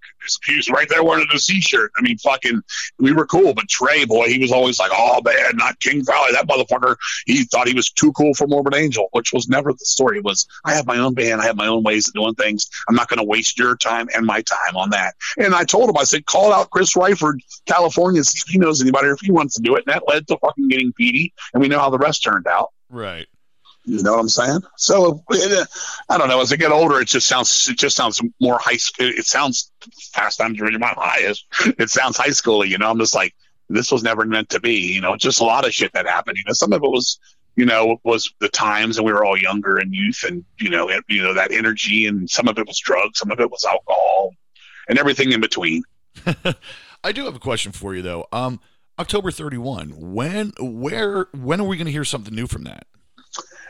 Well, I'm going to tell you guys something that's coming to come out here soon enough. Anyway, our guitar player Brian has Parkinson's disease. Oh, and oh shit! It's, it's not good. It's not good. He's really, it's really hit him hard. He's going to be, I do believe he's going to be 58 years old in a couple weeks. He's pretty old. And about four or five years ago, he started shaking. And um, I didn't see Brian that much because we were all doing something different at the time. But he kept saying, "Yeah, yeah, yeah." I'm shaking and stuff. And I said, "Really?" And then I, we did a show three years ago in DC. And when I saw him, he said, I'm starting to shake, man. Look. And I said, Oh, yeah, I see a little bit. It was very minuscule amounts. Played the show. Everything was fine. Of course, we all went into fucking COVID lockdown. Well, last year we played one show with October 31. And Brian said, When you see me, man, you're not, you're going to want to cancel the show, man. I can't play guitar anymore. I said, What do you mean, dude? And Brian's always been dramatic. I went down there, man. I walked in the house visually. He was severely shaking and he could not stop. I hugged him. It was like hugging a washing machine that was on. It was so bad. Holy oh. shit. We went to practice. I said, Well, let's see what happens to practice. He kicked ass on guitar. He was like the greatest guitar player ever been on this earth, you know? And I was like, Fuck you. And he goes, What's that for? I'm sticking my middle finger up at him the whole time. Fuck you.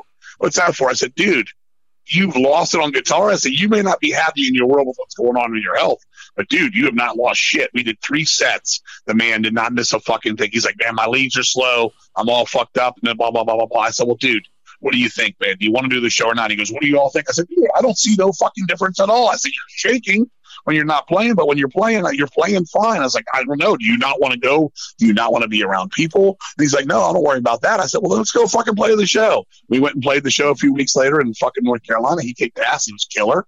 And then he went home. And now he's got a girlfriend, which is now his wife. She told me, You basically came coming down here convinced him to go for it some more to try to hang in there.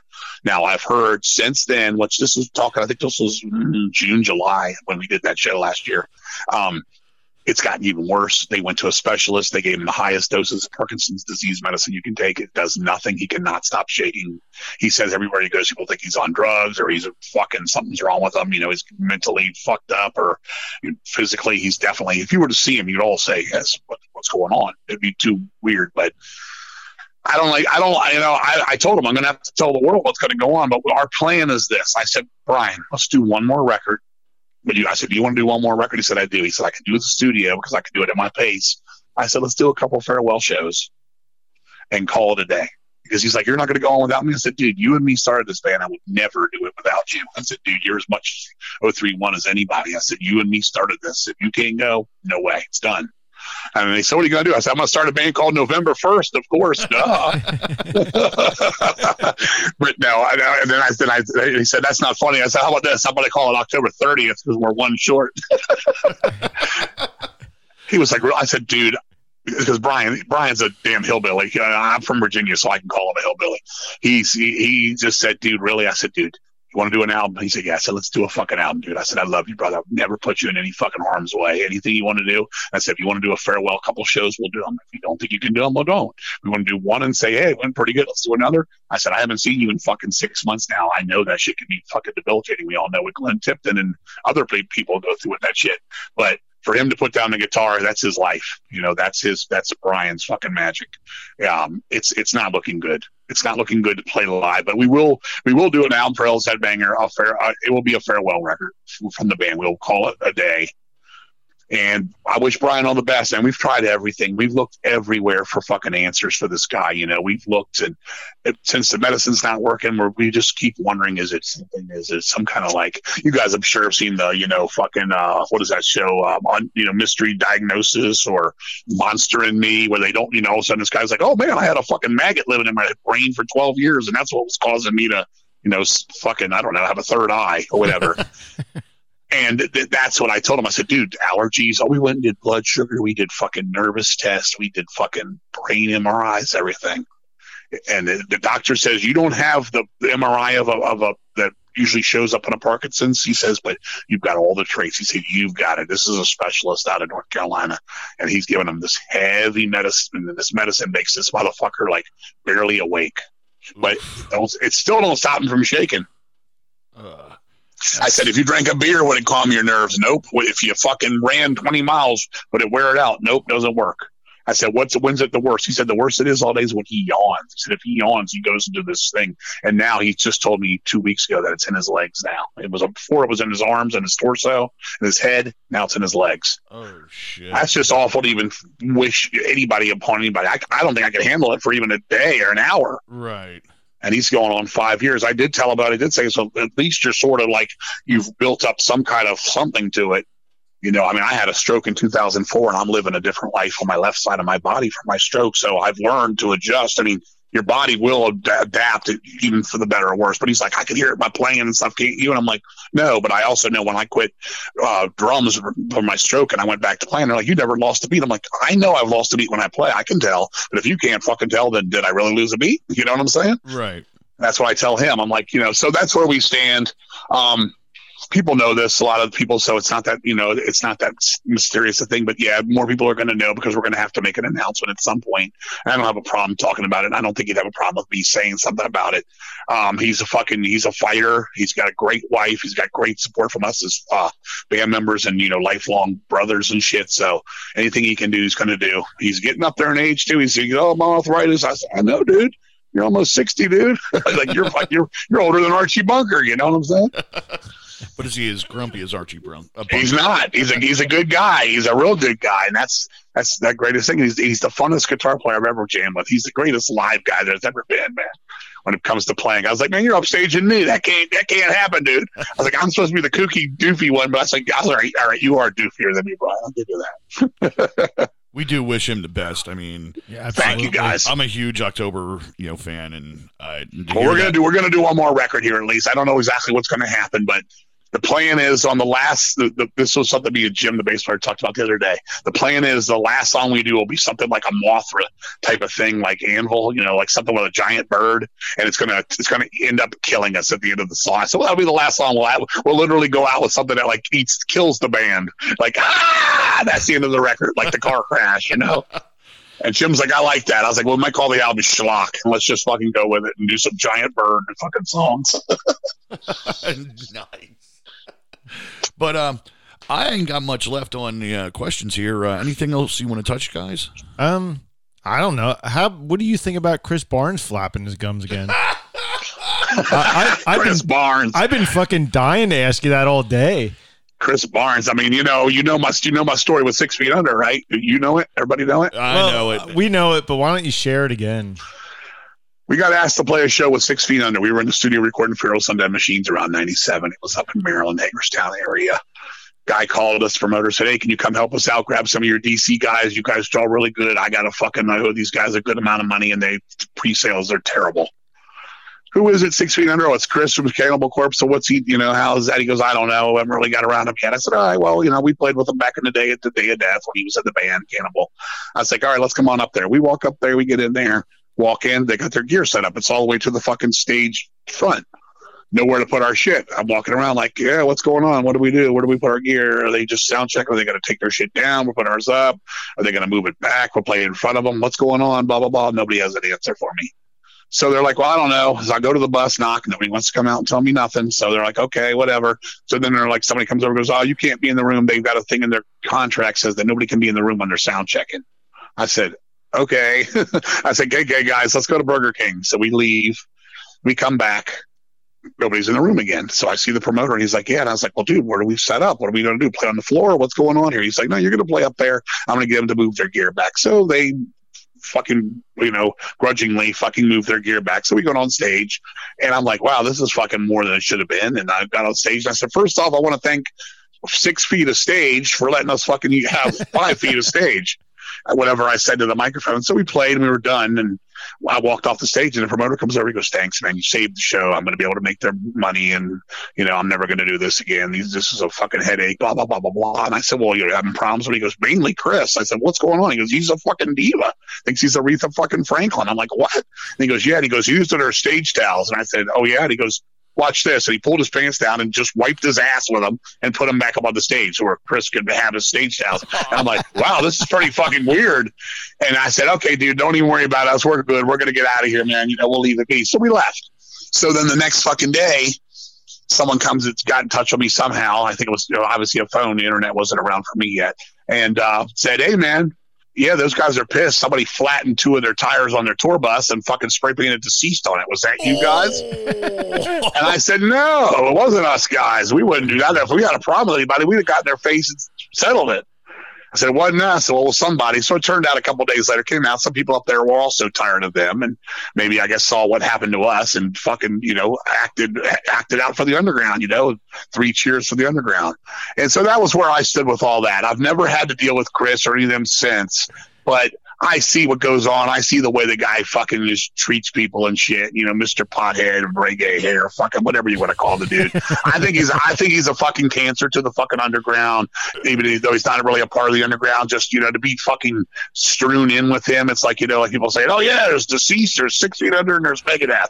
I'm like, please, for God's sake, don't put us in that category. Oh my god, you know? two, two out of those three you fucking hate.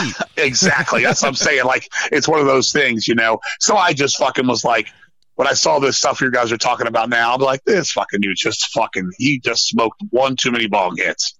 He he went past, you know, he's he's past the point of no return. You think you're better than anybody? I mean, I dude, I don't hardly know anybody that even listens to him, ever liked him, anything. And I swear to God, he must have pictures of Brian Slagel with a fucking clown stick up his ass or something. because I don't understand. I mean, do they really sell that much of shit? Because I don't know anybody anywhere that really, you know, at least in our world, and it's a pretty big underground. I'm sure there's plenty of people go, yeah, I like Six Feet Under. They're pretty good, but There can't be a person on this fucking planet that can hang with those cover albums they do. I know, it was that's just that's just bad. I mean, Oh, but yeah. teach their own with the sound. Hey, if people like it, they like it. But as for him, what I saw recently, dude, it's just more fucking of the same kind of shit that we see from ti- time to time. These big ships in the little sea. These guys think they're so cool. Go up in the fucking, go up there and hang with the fucking U2s and the Rolling Stones and the Kisses of the world, the ones that really make the money. You know what you'll do for them? You'll, they'll open their fucking legs. You'll lick their balls clean because that's all you are up there. Down here, you think you're the one spreading your legs, telling everybody to kiss your ass, lick your balls. Fuck you. Fuck people like that. Fuck off. You know, fuck you and your fucking stupid everything. He's a he's a fucking disgrace to fucking what we all are in this. I believe we're all in this for fucking good times, fucking fair everything, and no fucking egos. You know, whether you're on one side of the stage or the other, ain't nobody better than nobody else. We're all fucking here together, man. We're looking out brothers, sisters, and everything else in this fucking scene, and I, that's just shit, dude. Fuck that clown. no, no, no, no. It was it was perfect timing that all this shit popped out because we knew that you were coming on today, and like yesterday, it all fucking kicked off with Chris Barnes flapping his gums again. So it was it was great. Yeah, I mean, I mean, I mean, I don't keep up with him that much. I just happened to see all this uh, actually uh, last night and this morning. Is he- is he is he flapping his gums all the time, and this is just he's just flapped them a little bit more than usual this time, or No, No, he just it- came out of nowhere with this. Uh, the the state of death metal made him violently ill, and um, today on Blabbermouth there was a uh, the the Ticketmaster resale tickets. Um, Cannibal Corpse tickets are like hundred and fifty bucks or some shit like that, and and he's bitching and saying that they're being rock stars and charging people one hundred and fifty dollars. No, it wasn't. It was the resale thing that Ticketmaster does. It wasn't Cannibal Corpse's tickets being that expensive. So he was on there flapping his gums, saying, you know, cannibals, rock stars, and blah blah blah blah. I'm like sitting there going, Jesus Christ, dude, you just sound like a grumpy old man. yeah, Well, and yeah, that's yeah, that's sort of what I saw for the most part. But yeah, I was just wondering, is this a common thing? Because I haven't, I, I, I, my cr- my my Barnes meter is kind of down. I'll be honest with you. no, no, No, no, he just came out of nowhere in the last and- like couple days. No, and honestly, it you know, I'm not a huge Hatebreed fan, but I like Jamey Jasta's podcast, and Right. and he kind of came out and was like calling him out on this shit, and fucking Barnes did not like it at Yeah, all, like, yeah. and uh, because I guess there was some kind of like round table thing, Yeah, there like, was a roundtable thing with like Black Dahlia Murder and uh, Corpse Grinder and a bunch uh, of people talking about yeah, death like new, metal, newer and, death metal guys and Corpse Grinder and, and Barnes came out and said the state of death metal today is a disgrace and blah blah blah, and it's like, dude. Shut the fuck up! but what Nobody has likes done? you What, anyway. what has he done in death metal or in uh, in the underground over the last twenty years? Yeah, that's that's weird. And you know, and and you know, I could say this too. And when when, when my experience that time, I was just talking about Hagerstown. The, the promoter did did tell me it's probably best if you guys leave because Chris won't come out until you guys are gone because of what I said in the microphone, the six foot of stage and stuff. I was being genuine, dude. I was like, I was going to go in there and be like, hey, what's going on? Hey, Chris. Hey, ain't seen you in years since day of death. You know, how's everything? Blah blah blah. Just shoot the shit with anybody in the room. The guitar players. I'm like, oh, you used to be in something or something or where do I know you from? Do I know you or do you want to know me or any of that? Just shoot the shit. And it was like lockdown, man. It was like fucking lockdown. It was like, oh, no, they're, you know, fucking Elton John cannot be bothered. You know what I'm saying? It was like that kind of, it really was that kind of vibe. And that's, it's kind of one of the things that led off to so many of my fucking things because I kept seeing it after that. I'd see it and I'd go somewhere else. I'd see it from somebody else. I was seeing it from fucking Nile and stuff. And I called them out. And Karl almost went dudes one night. You know, we fucking, uh, well, it was us, Nile, and Cannibal Corpse one time. And I was getting paid. We, we opened up the show. The guy Jack said, Yeah, man, you guys, this is a great one. Virginia, of all places, it's our home thing is come on out here, add another fucking, you know, 150 people to the fucking show. We went out there and we fucking opened. And I was gonna, and I was like, Yeah, I'm not going to probably hang around because I'm not a big Nile guy to begin with. And Cannibal Corpse, I was I already seen. I like those guys. I mean, I'm fucking cool with them. We shook hands. Hey, good to see you and stuff. Well, go, go do your thing. But I walked out to get paid. This guy, Bud, said, I shouldn't even give you money. I said, why? He goes, that's what that guy said. And I pointed at Karl. I said, what do you mean we shouldn't? He goes, he didn't want you guys to play. I'm like, why? And he goes, I don't know. You talk to him. He was like, yeah, I don't fucking like you. You said something bad about my band somewhere and blah, blah, blah. We were going to get into it. And I was like, you got a fucking problem. We'll settle it. And I think I called him Barney Rubble or something. and fucking, you know, I was like, and I, you know, and, and fucking, he, was like, yeah, but then we, we, what really was crazy, and he probably, we've talked since, so we're fine now. But um, what was really crazy was Danny Les was standing there drinking a beer. My bass player Les, you know, old uh, Japanese Les, skinny Blair Witch Les, and Les is drinking a beer, and he looked at me and he said, "We could settle this outside." And he said, "I've been known to kill a man." Is what he said, and Les spit his beer all over the place. Like, what did he just say? He said, "I've been." He said, "I've been known to kill." Him. He, like he was going to he was like kill people before what he was hitting. So I said, we can go outside, dude. Come on, we're going outside the fucking parking lot right now. So we started to walk there and he stopped and he said, Nah, I've got to play. I'm in shorts. I don't want to skin my knees up and shit.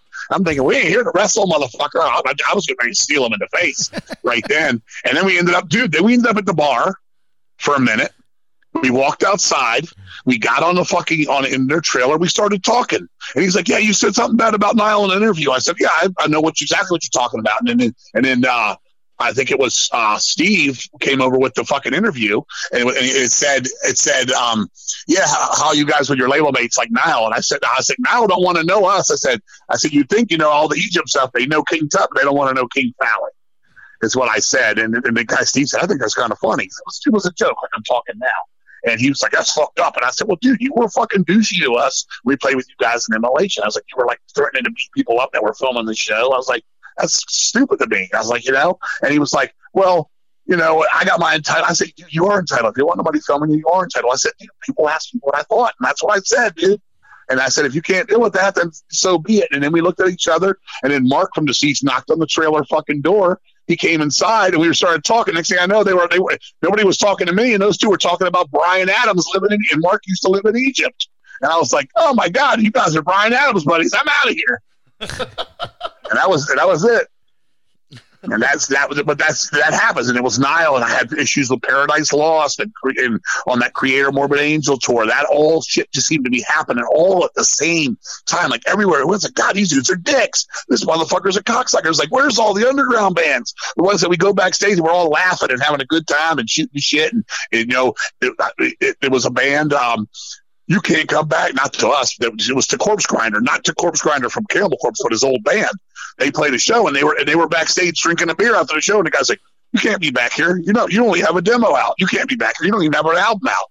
You're a demo band. You can't be backstage. Backstage is for bands with albums out." And I was like, "What are you talking about, dude?" I was like, "These dudes played. They're back here. They're having a fucking potato chip and a fucking beer. They fucking played, and it was weird." I was like everywhere we go, it's like this. And it really seemed like for the longest time, it got like that. And then on top of that, Matt from Relapse would come, and Matt had somebody like watching me, like King Fowley likes to start shit. I'm like, I ain't starting no shit with nobody, dude. You ask anybody, I've never started shit with nobody until shit has been started.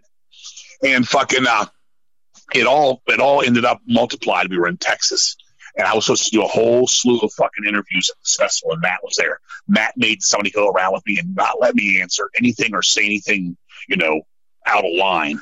I was like, motherfucking censoring me now, motherfucker. Fuck your label. Fuck.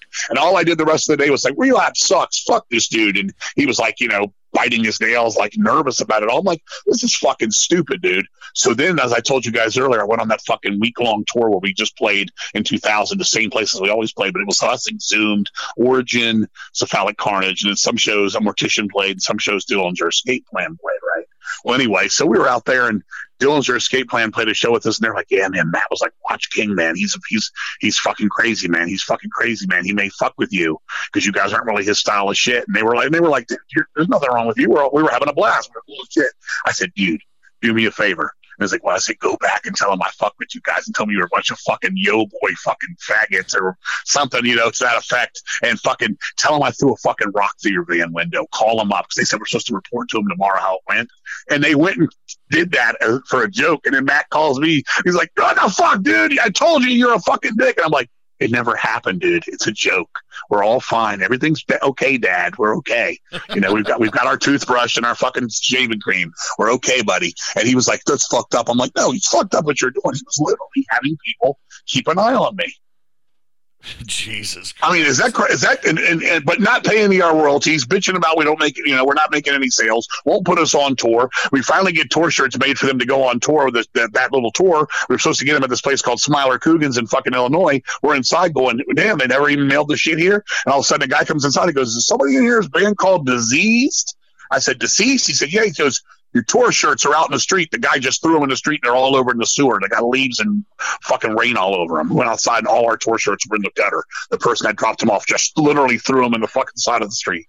Jesus. So, but but but he's got time to have fucking you know fucking uh, in chai private eye fucking keep an eye on me, you know. so that's just, I mean that's just the world, dude. I mean how how asinine is, is what I'm saying, you know. Wow. Well, re- reaching a little back. So, I mean, you've never been shy, like you've said before about your opinions. I, I wanted to kind of touch on kind of some of the black metal stuff, like so because you just recently posted about a show. Was it Nine Thirty Club? It was at Phantasmagoria, the Immortals, the Satyricon. Yes. Yeah. Um, like, have you guys ever had any really? So you did what was it, King Doomstone?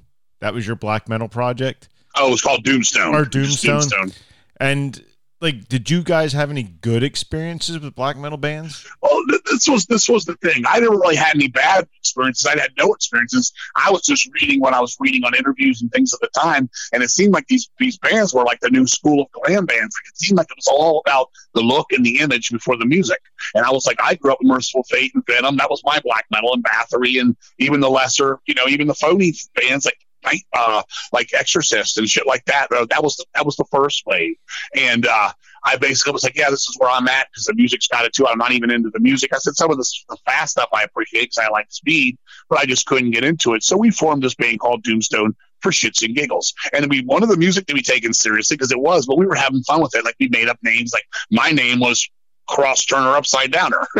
okay and Les's was keeper of the Brazilian death metal albums, you know, and we had Urinator of the Holy Graveyards. It was all done for fun.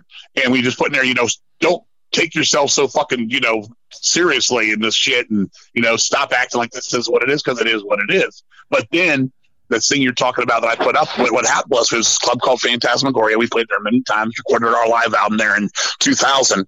But, uh, but uh, we um, were sitting in there and we went to go to a show one night, and Bobby, the owner, is an old hippie. He goes back to the Woodstock days, and he goes, "King, man, I got a bone to pick with you." I said, "What's that?" He said, "This band, these bands that are playing tonight. Do you know them?" I said, mm, "Not really." I said, "What? Why? What's up?" He said, "They're a bunch of fucking ass pirates. They're fucking clowns." You know. I was like, "What do you mean?" He's like, "Dude, they're fucking everything about them is just unprofessional. It's awful."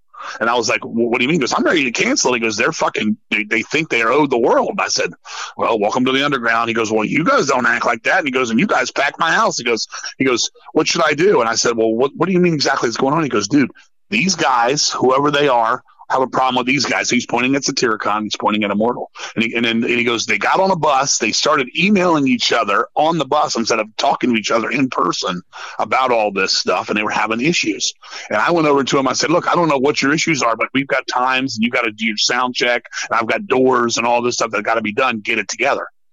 And I just told him, I said, I, will I'll do my best to fucking, you know, lend a hand. I went over and said, hey, guys, this guy's fucking good guy. It's a good club. It's a good, you know, PA, everything. Get your shit going. They're like, oh, the roof's not tall enough to burn and blah, blah, blah, blah, blah. And I'm like, dude, just set your shit up and fucking play your show, dude.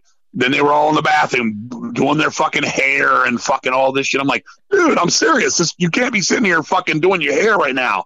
You know, there was a couple black metal bands we used to play with this one called Black Mass, and I, used to do that shit. I'm like, dude, stop spraying and start playing. They're in their spray hairspray in their hair. Like, get out there and fucking go, dude. So the guys were like, oh yeah, yeah, yeah, yeah, yeah, yeah. So all I did was put up on that thing the other day was I was saying these fucking bands were so unprofessional. They they thought the world and they, they were coming through and these guys had were selling 10 times, you know, what most of us underground bands were selling. They were selling, you guys know, those bands were selling like a motherfucker, Immortal and Satyricon at the time. But they were unprofessional and just that way. As for black metal in general, I mean, I know people play that shit and stuff, and it could be the same thing with anything. Like I was saying earlier, my my opinion's my opinion. You don't like my fucking man on the phone, if somebody says that bands I like right now, Voivod sucks, King. They eat shit. I fucking I know Snake likes to, you know, fucking lick midgets. You know, I, okay, okay. Doesn't I doesn't have to hang the phone up with you or call you a name when I hang up the phone. You know what I'm saying? Life is life. It is what it is. But these guys were so taking the shit so seriously and like, but not like professionally. There's a difference. Like they were just being too full of themselves. So that's where all that that that angle came from. Musically, I didn't like much of that stuff at all. Never never did nothing for me. Again, some of the drumming, some of the speed, didn't really care for the riffs. Kind of thought the riffs weren't all that. Um, if I was to pick a band from that second wave that I really liked, I would have to go with Masters Hammer. I always liked them. I really like the first Ritual record. I think that's neat and unique. You know, there'd be some things here and there I could, you know, if I really sat down. But for the most part, it just came on and was like wee wee wee wee wah, wee ah, wee. And you just thought you watched an episode of Little Rascals that featured Froggy, you know. and you just did a top ten record right there. there you go. You guys record that? Cause that's my new demo. well, I mean, Up, upside down penis. did you did you guys play with a lot of those bands like over the years or? We, we have. I mean when we played when we played at Fock and immortal was on there and some of those bands but to be close with them not really for the most part. We've we've passed them. I could tell you uh, i can't think of their fucking name right now but my son would tell me on the internet yeah these guys are talking so much shit about you and deceased. You suck and fuck you and all this stuff right? And i was like well who is it? He was letting me name i can't i can't usually my memory's good on this shit but i can't remember the name of this band right now because again black metal's not really in my world. But so we went to play a show at the Hell's Headbangers. Remember the, the uh, fest they did a couple years ago? Do you guys know about that? That Hell's Hell's Bash, Hell's no, Head Bash. Don't know. There was there was one. It was like a two day thing, and they have, of course, you know, they have a very varied um, catalog. And we were on there. Both October and Deceased played there. But one of the bands that was on there was the band that talked all this shit. And I'm backstage talking to somebody, shooting the shit like we are right now, and everything was fine. And my son came back there, and I, my son is me 20 years younger. Okay. My son said, Oh, here you are. He's like, Oh, you're cool to my dad to his face, but on the internet, you said this and that. And then he was, stumbling over his words now. And he was like, "Oh yeah, you talked all this shit about him, but here you are back here licking his ass." You know, that's what my son will fucking say, you know, out loud. My son's not afraid either. and so, uh, that, I was like, oh, these are the guys. I said, oh, you said it, you said it. I said, you're not saying it to my face. So really, all it is is, you know, it's internet talk. You know, it's I always say there's plenty of fucking, you know, we all know there's internet warriors that sit there with their fucking Lipton iced tea, and I'm fucking strong as a motherfucker right now, right? But I mean, I've dealt with it all. I've had, I, you know, I've I've got friends in, enslaved and shit like that, buddies and that shit and stuff. We're cool and stuff. I mean, I, nice everybody. We've played with everybody. I'm sure if I went back in time, I'm sure we played with Dimmu Borgir and fucking all those bands at some point somewhere in time. You know, it's like it's like the Dying Fetus guys. I think Dying Fetus is one of the worst fucking bands that ever came out in the world. I can't stand that style of music, and I'll tell them. But but we're I assume we're still jokingly friends. I mean, I've known Sean before he was ever in it, and I know John and all that shit. And Vinny was in that. He was our roadie for years. But I mean, but I don't like it. They can say deceased, you know, eat shit and we're tampon metal or whatever. I don't give a fuck. It's it's it don't mean shit to me. It's if you know, it's how you say it and what you do. You know. Well, and nobody has to like everything. And no, we're all we can be friends. I can sit here and go into I can name thirty bands right now. You guys, shit sucks, gang. Okay. That's why you're you and I'm me. It's why you get your name and I get my name so we can be ourselves. well, and you always say on your post, like, hey, this just ain't my thing. If you like it, that's cool. To like, each their own. That's yep. my slogan. To each their own. And, and and it's how you go about it too. You can you can disrespect people in in a way, or you can play the room and you're like, oh, King's just talking it up because he's just playing to the crowd. No, no, I'm not. playing to the crowd. I'm not trying to be the joker in the deck. You know what I'm saying? I'm not that fucking guy. I'm just honest. If, if it happens, it happens. Otherwise, I don't like it. There's, there's things I don't like that I've never even had no uh, uh, association with. Megadeth. I, I didn't like the music when it came out. Had no reason to like them or not. Started disliking the guy because of the things I watched come out of his fucking mouth and fucking say and do. Just yeah. thought, man, I don't want to be like this guy. Guns N' Roses can't stand them. Think they suck shit. Fucking don't like nothing about them. Didn't have a problem with them as people. Axl Rose is a fucking cocksmoker and fucking this and that. So yeah, now I just think he's that way. You know, I, I got people that, here's an example Steve Harris. To most people in the world, think he's one of the nicest people. Okay. I met Steve Harris, who is my musical idol. I met him two years ago at a little club with his British Lion band. Okay, up there at the. Uh, are you guys familiar with the Chameleon Club? Oh, yep, yep, yep. Okay, well that's where they played. Okay, I went up there with my buddy. We we stood in line. I, and my wife said, "You're gonna." I said, "Well, I'm not big on British Lion." I said, give it a shot live." I said, "On record, it's not really good. It's a little alternative with a little bit of old '70s UFO to it." I'm going.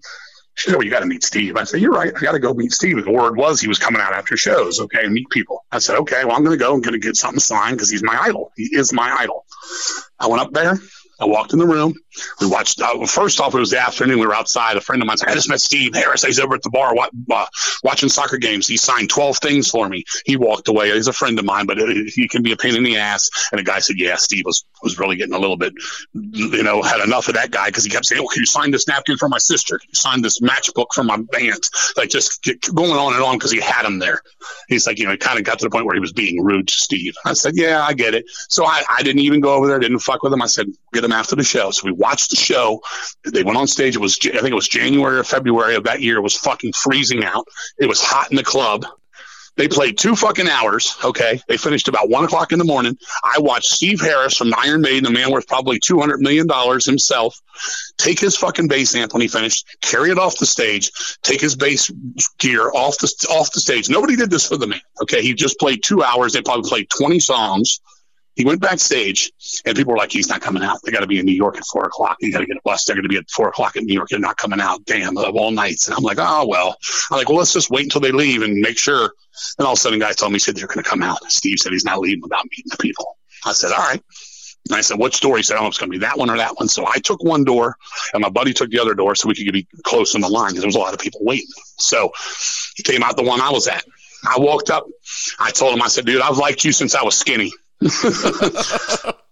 he said, "Hey man," I said, "Capital Center, fucking, you know, I saw you, number the beast, blah blah." We just talk for a minute. I'm trying to be quick, and of course, you guys know I talk faster than the speed of light. So I'm like, "Dude, quick picture, blah blah blah." Yep, absolutely. And then he said to me, said, "I said, I'm glad you came out, dude." I said, "Steve, that's why you're my fucking idol, dude." I said, "You've made all this money, and you're still fucking down to earth." He said, "It's always going to be about the punters." He said, "I wish I could do more of this. We could never do this with Iron Maiden." He said, "That's why I'm doing it with British Lion, so I can fucking go back to being in the bar, being up on the people in front of me, none of the fucking the you know the fucking ticket master or the fucking fence and the security just balls and knuckles, you know, like we're just right under the shit. And I walked out of that fucking dude. I drove home, freezing ass fucking car with no heat in it that night, and I was I was almost in tears of joy. I was like, I met my fucking idol, and he was the nicest fucking man, and he's everything I always thought he would be. Because he's my idol, because he never changed. Never changed his look. He never changed his attitude. He, they made made it through music. They were never a radio band. They never sucked the ass of the witch like all these other bands did when alternative was in, or grunge was in, or Pantera was in. They didn't go that route. And they just did their thing. So I met him, and it was like the fucking coolest thing for me. So that's like where, where I come from. That that's where it comes from. You you got to keep that fucking to the ground. I know I'm no, I'm not even a, I'm not even his toenail, but you know I've done this a long fucking time myself. And you just do what you do. And if you keep the spirit and you're, you're respectful to any and everybody, but if somebody's not going to respect you back, then you have every right to fucking have an opinion uh, or a feeling or a vibe. But what I'm getting at with all this is a girl told me she goes, I met Steve Harris. He was the biggest fucking dick I ever met. I said, really? Why? And she said, he was just a dick. And I, it was on the, it was on my page. It was a scroll, and everybody's like, "I'm the coolest shit." And 877 people in a row were like, "He was super nice." Oh man, I've never heard that in my life. Well, she had, she got that one day, probably. You know what I'm saying? So everybody's entitled to that day, even if it did or didn't happen. But that day can't become every day. Can't become every other day, every third day. It's too much and it's not for you because if you're going to be in this, you're going to be around people, as you guys know. We're talking now, getting up to be like, "Yeah, King I can tell you, fucking, I love fucking Immortal. Why do you say they suck or blah blah blah?" And then it changes everything. Or you're like, "Yeah, I get it. You don't like it, I do." You know, that's that's what it's about. It's all a respect thing. It's how you process the information. You know. No, no, true, and and and you've always been pretty respectful of other people's opinions, which most people aren't. Dude, I love Jim. Jim's my one of my best friends in the world. In fucking October 31, I'm not a wild heaven wet guy, but I love the fucking hell out. I'm glad they're doing good. I'm glad they got to tour the world, see things. I'm glad every one of my friends' bands make it. Doesn't mean we have to love each other. Shit, you know what I'm saying? I mean, it's it's it's just like yeah, go do it, go have fun. You know, Jim's got a band now, just Stone Whiskey. It's kind of like up there near Guns and Roses, you kind of hear bar rock kind of stuff. He's having fun with it and shit. Go do it, man. You know what I'm saying? Doesn't matter what I think anything. I may come out and do a no doubt band. I might start dressing like Gwen Stefani. You know, I'm sure you guys that. don't want to see that. I'm sure you don't want to see that. Please don't that's do what, that. But that's a band. That's a band I love. You know what I'm saying? I've never had a problem with no doubt. I think. But I'm just saying. Yeah, I'm just. Yeah, yeah. I mean, it's just. It is. We like what we like, and there's nothing wrong with that. We can sit here all night. We could get so fucking sidetracked. I talk to people. We're on something. Next thing you know, we're talking about shit. That's how me and Brian got together. He was like, I got a band called uh, Overlord. We want to play with Deceased. We're kind of death metal. They got a demo called Dahmer's Diner 20 minutes later, we're like, let's form a band, dude, like Uriah Heep, dude, like it's like a like a heavy metal early 80s how Uriah Heep, like a heavy metal thing, but like a little bit of that like catchy song. And that, we got so sidetracked. I only talked to this guy for the first time ever 20 minutes. Next thing you know, he's coming to my house and we have a band, you know? But now here it is. Here it is. Fucking twenty seven years later since he made that phone call, and we're still best of friends and going through life and limb and justice and yeah, I don't know, fight the American way, whatever the hell I'm trying to say. you know, one of the things I kind of wanted to jump into quick before we let you go. Sure. Is your record and eight track collection? Like, I am, like I said, I've had the pleasure of seeing it in person, and it, it's fucking phenomenal. Like the the eight track collection you have with the Iron Maiden stuff, just those Iron Maiden A tracks alone. That that, fir- that first one's crazy. That story. That that eight track is not only is it a rare A track, but it's also one of the rarest Iron Maiden collector's pieces for people that collect Iron Maiden in general, whether it be a beer can, a record, or a you know a shirt. Uh, it's if you can find it mint, usually it goes for about a thousand bucks. Okay, so we, me and my wife are somewhere, and I'm out my eight tracking, you know, and most people in the world are like, what the fuck's an eight track nowadays? So I went into this out of the blue. We went to this antique store, and I'm walking around. I said, "You guys got any eight tracks?" She goes, "Yeah, we got a box of them over there." I went over there, and she's like, "Here." It was cassettes. I said, "No, these are called cassettes." So that's not an eight track. No, a cassette. And then she goes, "Well, what's an eight track?" I said, "Well, it's a little bit bigger." I said, "You know, it's more like a book looking size, maybe a little smaller than a book." She's like, "Oh, I don't know, Gladys. Do we have these?" She said, "We got a couple over there on the stand." Okay, so I went over there. I was like, okay, here we go. Eddie Money, Meatloaf, Foghat. Don't need them. Got them if I wanted them. So I'm like, thank you guys. Have a great day. So I'm walking out, and my wife says, "Look on that lamp over there. There's something looks like an eight track. There's like two of them over there." I said, "Let me go look."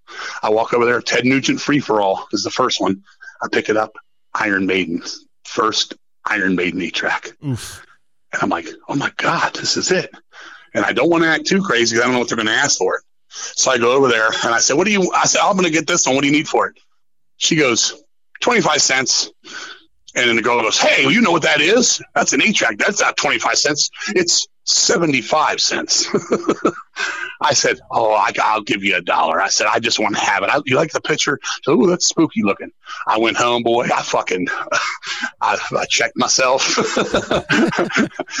and it, and I freaked out, dude, because I was like, I just got the one one of the rarest eight tracks and the Iron Maiden one I needed forever for under a dollar. Wow. And uh, yeah, but I mean, what how it went when I was a kid? It was there was a store. I guess I don't know how old you guys are, but Woolworths. Do you remember Woolworths? Oh yeah, yeah, yeah. Okay, Woolworths is a store I grew up with, and they had a mall, Seven Corners in Virginia. I go up there, and they always had their eight tracks for like eighty eight cents. And back then, that's about nowadays money it's about 250 three dollars i guess but uh i could afford that so i went in there and i'd always find anything that hit was rock and we're talking late 70s here i got ufo out of there i got um ted nugent's out of there i've got um what else did I get out of there? Jethro Tull, that kind of like late seventies kind of shit. And I was uh, Judas Priest, things like that were eighty eight cents. So I could buy records and I got the player, and I go around and walk the neighborhood with eight tracks. And I always had this thing for them because it was basically my first thing I could afford as a kid. I bought a lot of my music. Okay, so years later, I got rid of the stuff for the most part. I didn't ever really have a lot, but I moved on into my records and turned into CDs and so on. And I still had a couple I always kept, and there was like Mob Rules, Black Sabbath, uh, Go Go's. I think I had something like the Go. I know a couple of the covers I always liked. I just sat there like to remember the times. Anyway, so one day I went to, I just how it goes. I was one day I went down to this flea market with my wife. We love flea marketing, so I'm always looking for shit from way in the past. And I go over to this box of eight tracks and I open this box. I said, look at this. And she said, what is it? I said, Judas Priest, Screaming for Vengeance. I was like, fucking Scorpions, Blackout, fucking Iron Maiden, Number of the Beast. They were all in this box, and it, and it, was full. And I told the lady, "What do you want for this?" She said, five bucks." I said, "I'm buying them." She said, "But you got that shit on CD and record?" And I said, "I'm just buying them for old time's sake." So I started going, and, and next thing I know, dude, it became a fucking habit with me again. And I went everywhere, and I just started collecting. Because nobody, because nobody was talking about eight tracks. I was like, it's not really a fucking. Nobody else is in out there to get get me. You know what I'm saying? To get these before me. Yeah, well, Next you got to know, man. Fucking... I had to build up my collection again and now, in the last, we'll say the last eight years, I probably got fucking like six thousand eight tracks now. yeah, and I think I seen just like a portion of that. Like you have a whole wall of them there by that front window, like that I saw, and you were showing me the Maiden ones, and then and and your records, like your fucking record collection is just unreal. Well, the the record here, here's the story with the record collection. I had at the most I ever had was eighteen thousand records. Okay, that goes back about twenty five years ago. Now, over the last time from now to here, it's a lot less. It basically, uh, I sold some, I got some on CD, I moved on. Currently, I only have about 2,500 records out of 18,000, but it kept me from having to do a lot of day job and shit and all that kind of stuff since. So basically, um, it, it really kind of kept me out on the road when I wanted to play music. I didn't have to do so much. And, and, I'm not a collector of gold watches or cars or expensive stuff. I like my DVDs I like my music, and that's about as far as it goes. Make sure my wife and family's got heat in the winter and air in the summer. But anyway, so uh, I got about 2,500 records right now. I still got about 5,000 CDs. If you, if you, the thing I have the most of these days, if we're talking about quantity kind of shit, I've got about 20,000 DVDs. Yeah, oh yeah. I'm a I'm a movie collector, man. I, I'm a big movie guy. Well, I, what are your walls about? Nine feet high, eight feet high? They are. I'm standing downstairs in it now. They're about ten foot. Oh, 10, so you got and and those fucking walls are lined floor to ceiling oh, with movies. Yeah, I'm in my living room right now. I've got one, two, three, four, five, six, seven, eight, nine, 10, 11, 12. I've got 13 uh, racks of DVDs filled to the rim. I've got two more racks out in the, in the laundry room. So I have 15 racks. On average, each one has about 1,500 on it. Um, I got the Kiss Pinball machine here. I got a whole, I got a big ass bookshelf here I keep up. The whole walls are covered with memorabilia from Iron Maiden Power Slave tapestries to fucking what's this Samantha Fox autograph pictures. I mean, anything horror, leather faces over here, all the rainbow posters, just whatever. My wife's got her coffin bookshelf, and we got our, you know, that's kind of what we do these days. But yeah, I mean, I I love doing that stuff. I mean, I'll be honest, I wouldn't, you know, again, I'm one to say all my fucking stuff. When I was younger, I was a crook, dude. We used to go out and steal like a motherfucker. We we lived on that shit. You read my book, so you know this. Oh yeah. Um, we we up till I was about late twenties, maybe even thirty years old. We went out stealing, and I would go out and you know, I'm going to run out of the store with forty eight records at one time. So a lot of those records came that way. You know what I'm saying? So, you know, I, I have in the last twenty five years, I've busted my ass to have everything I have now. But you know, back then it was what it was. Never never took from many of the fucking underground soldiers, mostly from the what I call the man. Never stole from friends, none of that kind of shit. Never was that kind of guy. Not happy about any of it, but can't erase it. It's just something that happened. You know what I'm saying? Right. So that's where a lot of that stuff came from. A lot of those CDs and stuff. The DVDs I weren't even out then, so I'm I've been this is all money I've spent on that shit. But I don't drink, I don't drug, I don't fool around. You know what I'm saying? I fucking don't. I don't throw a tin can away, three dollar tin can all day long. Which I'm meaning by that, I don't buy a bunch of beer. And at the end of the day, I spend thirty dollars on beer, but I don't have nothing to show for it except of you know bad farts. so that yeah, that it was fun when it lasted, and I, I always love my music, dude. I've gone down and stuff because some of the stuff I have on CD or some of it I just didn't need. A lot of that stuff too was trades and stuff. There was a lot of black metal in there that when I used to do trades with Germany and stuff when I had my old metal records really rolling, they'd send me tons of shit. I'm like, do I really need ceremonial oath or Agalloch or whatever? I don't even know how to pronounce those bands. You know what I'm saying? I'm just like, no. So I'd trade them, sell them, whatever I did with it.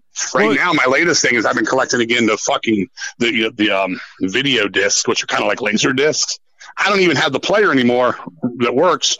I'm just collecting them because I like the way they look. I'm looking at them now. I'm looking at the Planet of the Apes and Dirty Harry and Phantasm, American Werewolf in London, Bad Boys. Like I just like to have them because it's just something to do. My wife's like, "You're just spending money." She's like, "You have all those on DVD," and she doesn't mean it not to get them. She, it's funny to her. Just like we'll go to the drive-in five hours away to see a movie that's sitting right on the shelf right here. You know what I'm saying? She's like, "We want to drive." I'm like, "Yeah, let's go. Let's drive to fucking Cincinnati." Try their driving out. And let's go see, I don't know, Return of the Living Dead, you know, because it's playing. That's what we do. That's, you got to do something. You gotta live, you know, and I, and I like doing stuff like that. It relaxes me, keeps me going. And when I'm not doing that, it's always about the band. You know, that's the fucking, that's the main thing for me. That's my life. Family and music. That's it, you know, friends, family, music. And we consider you a, a family member. So Well, I'm thinking. I think you guys too. I mean, you guys see easy to talk to. No, no bullshit. There's no middle ground here. None of that shit. No, we're You know, I don't. I don't know. I just want to fucking. I just want to have a good time. I want everybody to be happy and healthy, man. Fucking lost a dear friend to fucking COVID yesterday, man. Oh shit! I think you saw it on my page. My buddy Eric, he got got COVID, got pneumonia from it. Three weeks in the hospital, got out, got, lost the COVID, kept the pneumonia, went back to the hospital, died in the hospital. Oh, well, I, I, Early fifties, ton ton of kids, great wife. Yeah, it sucks. And I and also just lost a friend to heroin. I'm like 28 year old girl I knew. I'm like, oh my god, what is wrong? God, it, it just breaks my mm. heart. well, I know vices, vices are vices. You know, I fucking gave all my drugs up when I was fucking 19, and I gave up my drinking when I 20 years ago this year. So oh wow, congratulations on that. Thanks. I mean, I'm just, I, I mean, I- just like life too much. Everybody say, oh, you live forever. No, we don't, we don't know that. No, you may fucking lights go out, you may just stay out. You know, well, like you said, I mean, Brian Patterson, he was another one, COVID. Brian Patterson. Here's the Brian Patterson. Me, we're all, we're. He, I had my raffle. You know my raffles I do. Oh yeah. I had my raffle. He won a Kreator CD, a rare Kreator two on one, the original press. I was going going through all my fucking PayPal's, the people that sent in the money. I didn't get his. I sent it to him. I said, "Hey man, I didn't get it." So oh, "I sent it." I said, "Well, I didn't get it." He said, "I'll send it again." So if I get two, I'll send you one back. No worries. Send it to me. I said, "Thanks." Twenty minutes later, his brother's on the thing saying, "My brother just got admitted to the hospital. He's got COVID and uh, pneumonia and two blood clots in his lungs." And I typed him back, and he right, got right back to me, which was weird. So I was, I was like, "Well, it can't be that bad." He's got the phone in his hand, and he, I said, "You got COVID? You in the hospital?" He's like, "Yeah." I said, "Dude, I'm sending your money back. First off, get better, dude. Feel good. I'm not worried about this fucking money, dude. It's a gift. I love you, buddy." He said, "All right, thanks a lot, man. You know, you don't have to do it." I said, "I want to do it. That's why I'm doing it." So hung up, hung up the the, the, message.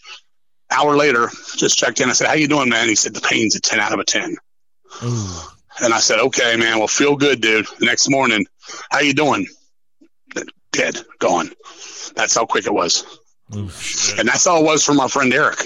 His wife said he's on, they're going to put him on the machine. They're thinking he can make it through this. She said, I went there, I saw him, the oxygen was like at 60. He was having a hard time thinking because you know, your brain's not getting what it needs.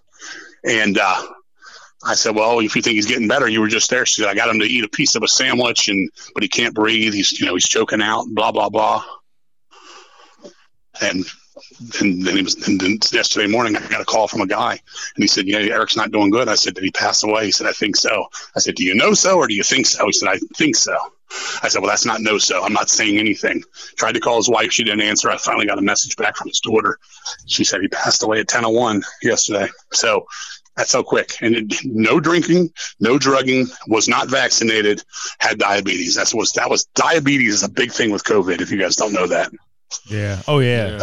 that's one of the worst things you can possibly have with that. That and weight. Yeah, yeah, this shit's been a bitch, man. Thank fuck it's we're kind of on the downside of We're, it. we're hoping, you know. Yeah, I mean, we're, we're hoping. I, I, you know, again, like I said at the beginning of this phone call, I don't know what's right or wrong. I don't want to tell nobody right or wrong thing to do. I, I wonder if he should have been vaccinated, would it helped him? If not, maybe he was going to go either way. I don't know. Nobody knows. Ten years from now, we might all have fifteen eyeballs that got vaccinated. I got vaccinated to play music. I didn't, you know, I told the lady, I said, I'm going to get the vaccination. I'm not worried about what's in it because. I've drank motor oil. I've had plenty of whores. you know, God knows what they gave me in my fucking heyday. You know, I said, I told her, I said, I don't know if you guys know weed talk, but I was like, it's brown dope, meaning it's basically nothing. it's like, go ahead, shoot the brown dope in me, let, let it ride. So I did it so I could play shows because they wouldn't let us go and play shows. And after I tell you all that, what I told you earlier too, all six shows, nobody even asked me if I was vaccinated. after they said they're going to ask you every show if you're vaccinated, and you got to pro- proof or you won't be able to play. You won't even be able to come into the club. And I get there and nobody cares. Wow. So that makes you wonder who doesn't care and how far down the line any of this stuff is actually being done that way. And now we're back to that question from earlier, like as we go forward. Oh, King, can I get in this show? I don't know, dude. I wish I knew, I don't even know what's going to happen. We may go there and play. We, when we went to New York, it was a very small turnout because people were scared of COVID. We went to DC; it was sold out, as I told you. That was expected. Philadelphia didn't know what to expect. We showed up on a Sunday night. It was outdoors. It was fucking packed. It was the best show of the three. But New York's really usually really good for us, but they were really scared that night. It was a very small turnout, but we had to get back to it somehow. We, I told Abominog, I said, "We might play it over the wall. Whatever happens, happen. I'm just happy to be here, man." Nice. And that and that's kind of the way it should be. I mean, you know, just be happy to be on a stage again. that's what it's about. I mean, I'm not looking for a pat on the back or shit. I don't give a fuck. I just want to play. We will, um, if you're asking me anything for you know for the future and stuff, we are going to be putting together. There'll, there'll be an announcement soon. We're going to go out on a little bit of a tour. Um, can't go through all the details yet, but uh, in June we're going to have some stuff going on. We got a few festivals we're playing. We're doing the benefit for Brian Pattison in um, April. We got a show. We got a show that's going to be announced soon in Atlanta in March. Where's, we're going to do a. Sh- where's the sh- Where's the show for Brian at? Is that up in Rochester? It's actually no. It's actually in. It's actually in Brooklyn.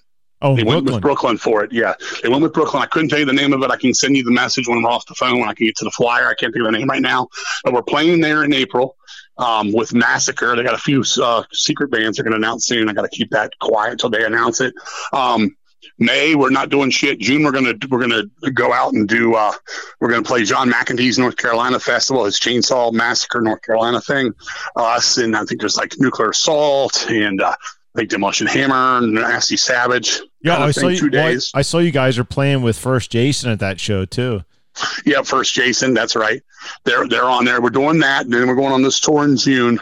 And we're going to be playing a festival at the end of July in um, Ohio, which isn't announced yet. And then we're going to be doing a couple other things after that. But that's what we're going to get rolling here. And I'm just hoping like the clubs keep up. You know, so we're not like a nightly thing. Like, oh my God, you can't get in, or you can't get in, or you can't do this, or oh, this guy's coming and he can't get in. I just hope it's not like that because that's a, that's a nightmare. Uh, I think you're safe. It seems to be going the other direction at this point. It, I, I can't foresee it going back the other way. I would, I would hope not. You know, I mean, I know we saw this. You know, these variations are just so crazy. And it all, like when you were saying earlier about the Kiss show in Allentown, that's kind of when it just started. Because that day, that Kiss show was when my son's my son's son was born. That day, I was actually at the hospital that afternoon. I said, "Yeah, we're going to Kiss tonight," and she just had the baby that afternoon. And I went there, and then we are starting to hear about this COVID thing. And I was sitting there with all looking at all these people going, well, "These motherfuckers have that shit." yeah, well, yeah, it wasn't, but a couple couple days long after that, then yeah. it all shut exactly. the fuck down. Yeah, and now you're totally right. You know what I remember most about that show? I did enjoy Kiss. Don't get me wrong. I remember fucking David Lee Roth looked like looked like Don Knotts in a fucking skin tight shiny outfit. The funniest thing, the funniest thing about all that was when we went in there. That was a, that was a, that was a good place to see a show because it wasn't small, but it wasn't big at all, as you can tell. We we walked down there. We walked in the first door we came to. I was like, "Yeah, this is where we're sitting." I was like, "We're already to our seats." I was like, "That's cool." So let's go to the snack bar. So we walked over to the snack bar. Me and my wife get a couple waters or something for the show. David Lee Roth was in the snack bar line. He Get was the in fuck the, out, dude. He got two. He got two popcorns. He got two fucking popcorns. He came out the side and literally walked over, and most people didn't even realize it was him. I'm like, that's. Uh, I, I know. I was like, that's David Lee Roth. Oh. And he even had those crazy pants on already, and I was like, that's David Roth. He got the two popcorns. He turned around and walked out. He wasn't even looking like the you know, for someone to say, "Hey, that's David Lee Roth," we didn't say shit. He just turned around and walked the other way. Well, Not that he was being anything. He just he, that's all he did, you know. Well, I mean, he looks a lot more like Ellen DeGeneres these days than he does David Lee Roth. But yeah, I, I see. I keep seeing Ralph Furley. it, it, was, it was, it was, it was. I mean, I don't want. I mean, we all get old and stuff, but man, he was barely moving. And he was trying to do all that stuff, lift those legs, and it took him like what eight minutes or nine minutes to get from one side of the stage to the other. those kicks were not sharp at all. Where were you guys were on the other side? I was sitting like right off the floor. If you were in the back, if you were looking at the show from the say the last row of the seats on the floor, I was right off the floor right there, like just kind of coming up on that first little grid. We were just right next to Gene Simmons. We were like kind of yeah. level with Gene Simmons. You were on the other side of me then, probably all I call it the horseshoe because there's no back to that place. Kind of like you hit a wall at some point, right? No, that's not. You know what? That venue's actually not half bad for sound because we seen Elton John there too, and he was fucking excellent. I see, dude. I would. I, I liked the place. It wasn't. It, it was kind of weird where it was. I was like, yeah, it's really on the, literally in the middle of the city. It was kind of odd. I didn't know what to expect. And uh, my buddy Steve said he'd been up there and saw like I think he said he saw Slayer, Testament, or some shit up there. Something was up there of the heavier side, and he was like, yeah, it's not bad. You'll like it. And I was like, yeah, this is cool. I wish they would. I wish more shows would be there. It's not that hard for me to get to. Yeah, I seen Priest there, and it was amazing. It was right after they opened too. Did you you ever been to that one um, place? It's a it's a university. I saw Queensryche, Black Sabbath, and um, Alice Cooper there. It's uh, it's like I think it's like exit like off the turnpike. It's I think it's right around three oh two. Yeah, yeah. The uh, Lehigh. It's uh, Lehigh Stabler. University. Yeah, Stabler Arena. Stabler Arena. Yeah. Yeah, that's it. You guys been in there? Oh yeah, yeah I seen Queensryche on Empire with Warrior Soul. There, they did like all of Operation Oh, yeah, Mind yeah. Crime. Uh, Yeah, I saw that at Baltimore there. Civic Center. I saw him twice. Once with Warrior Soul at Baltimore Civic Center, and once at George Mason with Suicidal Tendencies. That was the other time I saw him there. Oh, But you didn't go to you didn't go to that show where it was where it was Heaven and Hell, Queensryche, and Alice Cooper. Oh no, no, that missed they had one. that. They had that here in Reading. Oh, okay. Yeah, it was Queensryche, Heaven and Hell, Alice Cooper, and Well, maybe, maybe, had maybe, uh, maybe that's where I seen him. Where you're talking about then? What what exit are you got? What would Reading be off the Turnpike? off the turnpike. Uh, Ooh, um, Is it right there? Is it like 302? Is it about you're about 35 miles from off the Turnpike for me? Because my exit's 333. yeah. Tr- I think Re- I, I want to say I want to say it was 298. the Reading exit is actually Ephrata. You get off at Ephrata, and you come up to. or it's- for him, it would have been uh, coming up Morgantown. Yeah, like Oh yeah, Dude, yeah, I- dude, Morgantown. dude, yeah. that's dude. There's no way. There's no way they played two shows that close to each other. I gotta have to have seen them where Yeah, you saw them. It was right. it was half empty, half empty. Yeah, it was remember? pretty. It was pretty empty. I mean, I got third row out of it, so I didn't really care. Yeah, yeah, it was it. Queensryche Open. Alice Cooper was second, and Sabbath closed it out. I thought Alice Cooper took the show that night. He was pretty damn good. Yeah, he was. He was really good. I mean, Okay, Queensryche. I that- that's was, where. What's the name of that place? What's the name of that place? um, what was it then? It uh, that was at the Santan. It, It was still Santander. was yeah, Santander Arena. yeah, that's where I seen it. Then I'd like to see some more shows there. I liked it. I liked the Allentown one too. Yeah, uh, PPL and Santander, like they're smaller arenas, so the sound seems to be a lot better. I've seen shows at both, and I have, you know, the the worst show we've seen there was Slayer and Testament and Anthrax. They all fucking sounded like shit. Yeah, Yeah, that's probably the sound man they bought brought in for it. I um, we what was I going to say? We went to um, God damn it, I forgot what I was going to say. Um, I'll remember in a minute. But yeah, we we um, there was another fucking place we went and we saw. Oh, we saw Kiss at the um at uh, at Penn State. You ever been you ever gone up to that arena? I, I've never been to that one. Oh, is that like Sun? No, it's uh, in the it, uh, it's the Penn It's State. actually it's right next to the football stadium yeah, there. it's Oh, their, right. it's their gym. We went to that month. We got tickets. We got tickets eighty dollars each. Fucking third row. Holy shit! Third row, eighty dollars. So we went up in that thing. The craziest thing was it was one of them things where Kiss was playing all these places they never played. We were so close. We when, when Gene spit the rag down off the top, he they was flying to the top still. Then with the wire, he fucked dude. It was this girl in front of us was so in love with the towel. I just said have it, but I had it. I was like, ah, she can just fucking have it. It's got this nasty shit on it, but I would love to have kept it. But um, this guy was in front of us waiting to get in. He's like, I don't have a ticket, man. I don't know what I'm going to get. I said, I've never been to this place. I don't know what to expect. He the ticket booth. She said, we got some tickets at the door. You want something? He goes, what? How many? He goes, one. She goes, front row center. I got one front row center, ninety five dollars. he got front row at the shit. door. He was. I was the second. We were the second ones in line. He was the very first person. We were second. We went so early because I didn't know where we were going. But that place, so you guys haven't been there, but that place was cool. I'll have to check that out. Yeah. Like they they say that place in Scranton. Is it Scranton? Is it Sun something? Which uh, is what I thought you were talking about, like Wilkes-Barre, maybe.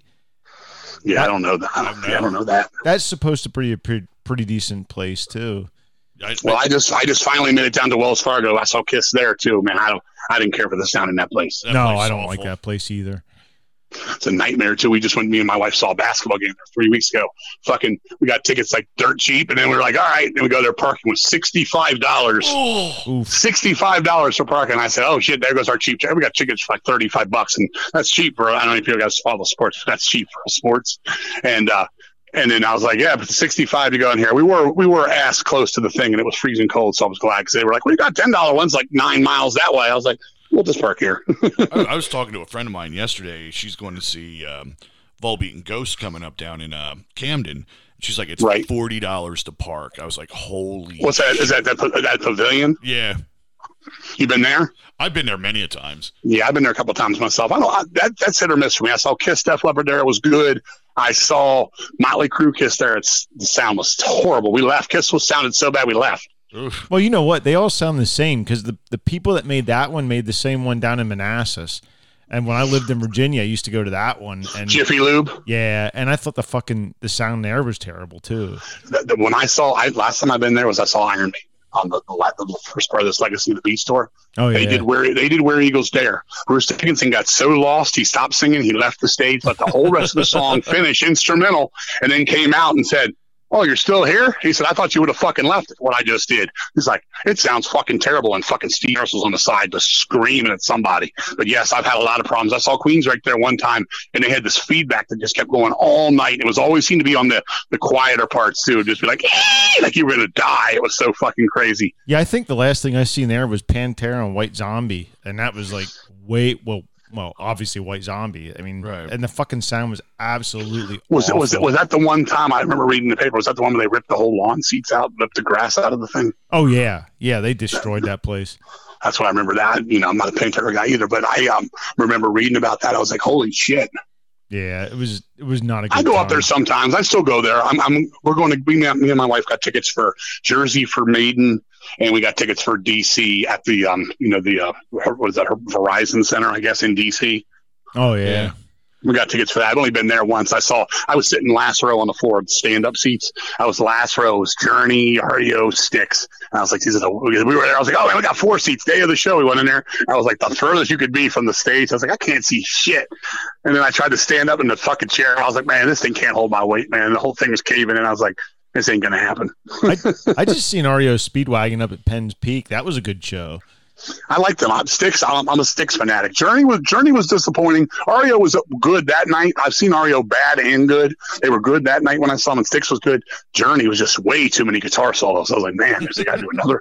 So when I saw Motley Crue open for Kiss, I was like, dude, Mick Mars does three guitar solos during the set. I'm like, three. Jesus. But they were, but they, but I have to say it, they were better than Kiss that night. Kiss was lousy. Kiss was playing so slow. Detroit Rock City was like 27 minutes long. Holy hell. It was like it came on stage. It was like, "Dun, dun, dun, dun, dun, dun, dun, dun." I was like, oh no, it's one of those nights when they're playing that really slow click track. they had that. They had the they had the spider. They had the spider legs lighting. You remember that one? Yeah, yeah, yeah. They had that, and it got stuck once, and it was kind of like down on the floor for a minute. But yeah, we, we ended up leaving. Well, they fucking killed it now in Allentown. We walked away from that show and I was Loved it. fucking blown away. Yeah. We we saw them three times already on this tour. We saw them there. We saw them down in Virginia, and we saw them at um, Philly. I, Yeah. I, I'm, I'm going again. I'm dude. I'm going to go again if they come back. I Fucking we were right. going to go to Atlantic City. We were going to go to Atlantic City, but fucking, uh, I, that was those tickets were like four hundred dollars by the time I got around to them. Yeah, no, that's not worth the, the ride down Atlantic City and yet end up having to get a fucking hotel room and pay for parking and fuck that. I just seen them twice in three days, so Yeah, I was good. Yeah, I, I- I had a friend. A friend gave me some tickets to one of those things, but I missed it. But I was on I was on the cruise, so that's why I said I seen them twice. hey, in three hey, days. good for you. And they were amazing. They played a lot of like deep cuts. Well, I mean, yeah, they didn't play Parasite too much on that tour. No, no, they played uh, like Take It Off. They played uh, uh All Yeah. Night. They actually the first time they ever played uh, She's So European. Wow, Yeah, Paul didn't even remember what album it was from. I love that. That dude, Kiss Unmasked, one of my favorite. Minus minus the A songs and minus the last song on the record. I love that record. I love I love Easy as It Seems, She's So European, Naked City, Is That You, Shandi, Tomorrow. Those are my tunes. I'm a Paul guy. Love love the Paul songs the most. But I'll but I'll say this to you guys since we're talking Kiss. I still think Creatures of the Night's one of the most overrated albums ever made. Hmm. What- I don't like. I do. I can. I can only get into like four songs on it. I never like War Machine. I don't like. I cannot stand. I love it loud. Cannot. I think it's so boring. You know what? But I though? love. I love the title track. I love. I still love you. Danger. I like. Uh, for a Gene song, I think I'd go Killer. yeah, It Would be good. And then there's stuff like I don't like Rock and Roll Hell, but I don't mind uh, Keep It Coming's good. I'm much more a Lick It Up guy. For me, I'm, I think that album's better. I think it's just better songs for me. Is that your favorite Kiss album? of all time Kiss. Uh, I still think it's Rock and Roll Over. Well, really, it's Kiss Alive too, but Rock and Roll Over for studio. And I really love Dynasty and Unmasked. A lot of people don't like that era. I love those songs. Even I'm not an Ace guy, but I love Save Your Love and you know Hard Times. Those are good Ace tunes. I try telling everybody you take that disco pop off of Dynasty. That's a great album. I Not the think song, I, not the I song. think the same thing about the, Unmasked the production. Yeah, I don't mind the songs at all. If you saw She's So European live, is that the one where Gene was kind of not remembering the lyrics either? yeah, yeah, yeah. It was in a little amphitheater. I was in there with like you know 600 people, if that. And And he was like, and Paul was laughing. I'm like, you don't remember the shit either. yeah, because I wish, I wish they'd find a way to fucking do do a fucking Elder on stage like Broadway thing, just to play the Elder straight through and have like a production to it. I, that, that just sounds like something Kiss could pull off, man. somebody asked about that, and you've seen all four of them wrinkle their nose, including Doc. So I mean, I know. I mean, you see the castle. Even get even get the Chris Makepeace who was supposed to play him years ago in the movie. The guy from Meatballs, the kid from Meatballs. That's Yep. who they was going to play the boy. And uh, just make it happen, man. Just let it just let it roll. I mean, I know they're old as shit, and I know Paul's. You know, he's he's definitely they're flying in a lot of those vocals. But that man. I, I mean, between the boats, his soul thing, and the kiss. I mean, does he ever take a day off from singing? I mean, he, that's what you need to do if you got a problem with your vocals. I don't know. I on the boat though he did sound good, but every now and then, you know, he went to reach for that, and it wasn't. It, it wasn't. and I know coming on out. the boat, I know on the boat he was definitely singing because I watched some of the videos. I mean, you could tell the difference. He's flying in that shit on the tour, Right. and that, that I mean, I, I I think what you should do personally is just let the crowd sing it. Just let the crowd sing it every night. I mean, they're singing it anyway. right. Well, there. I mean, there was definitely parts like you could hear. I know a lot of people talk shit about the backing tracks on this last tour, but it wasn't very much. I mean, you could tell the couple bits where he was, but I mean, you could tell a lot of it was I was made for loving you. Yeah. yeah, yeah, And a lot of times, what the what people are bitching about, you know, oh, he did it in this song, and this song, and this song. It, it, that's Eric Singer back there singing it right. because Eric can actually, actually, Eric really sounds like Paul Stanley when he sings. So Yeah, he's a good. He's good. he- He's got a good adjustment. I'm still. I'm still. Peter Criss is still my favorite Kiss drummer. 1975. Peter Criss is still my favorite.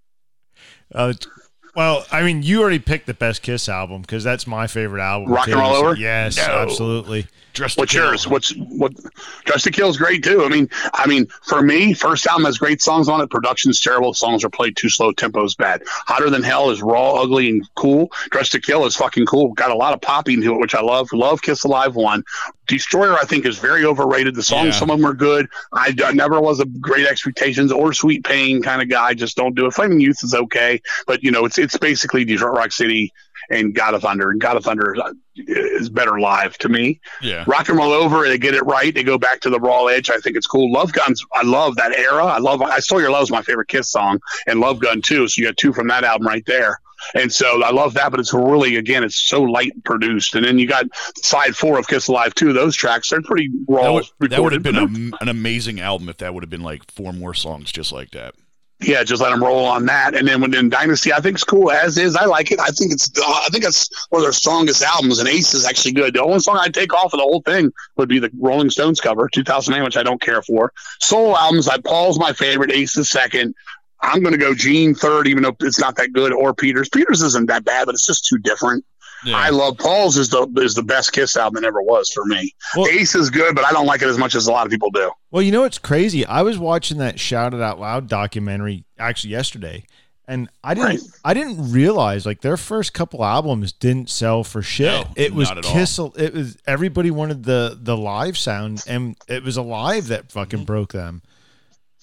Yeah, it was. It was Like- definitely alive. I mean, that saved that saved Casablanca too. They put out the Johnny Carson record back then, uh, the, the, the hit greatest things of his show, and it tanked so bad, and they gave him so much money thinking that was going to be a hit. And if Kiss Alive hadn't done good, Casablanca was going out of business.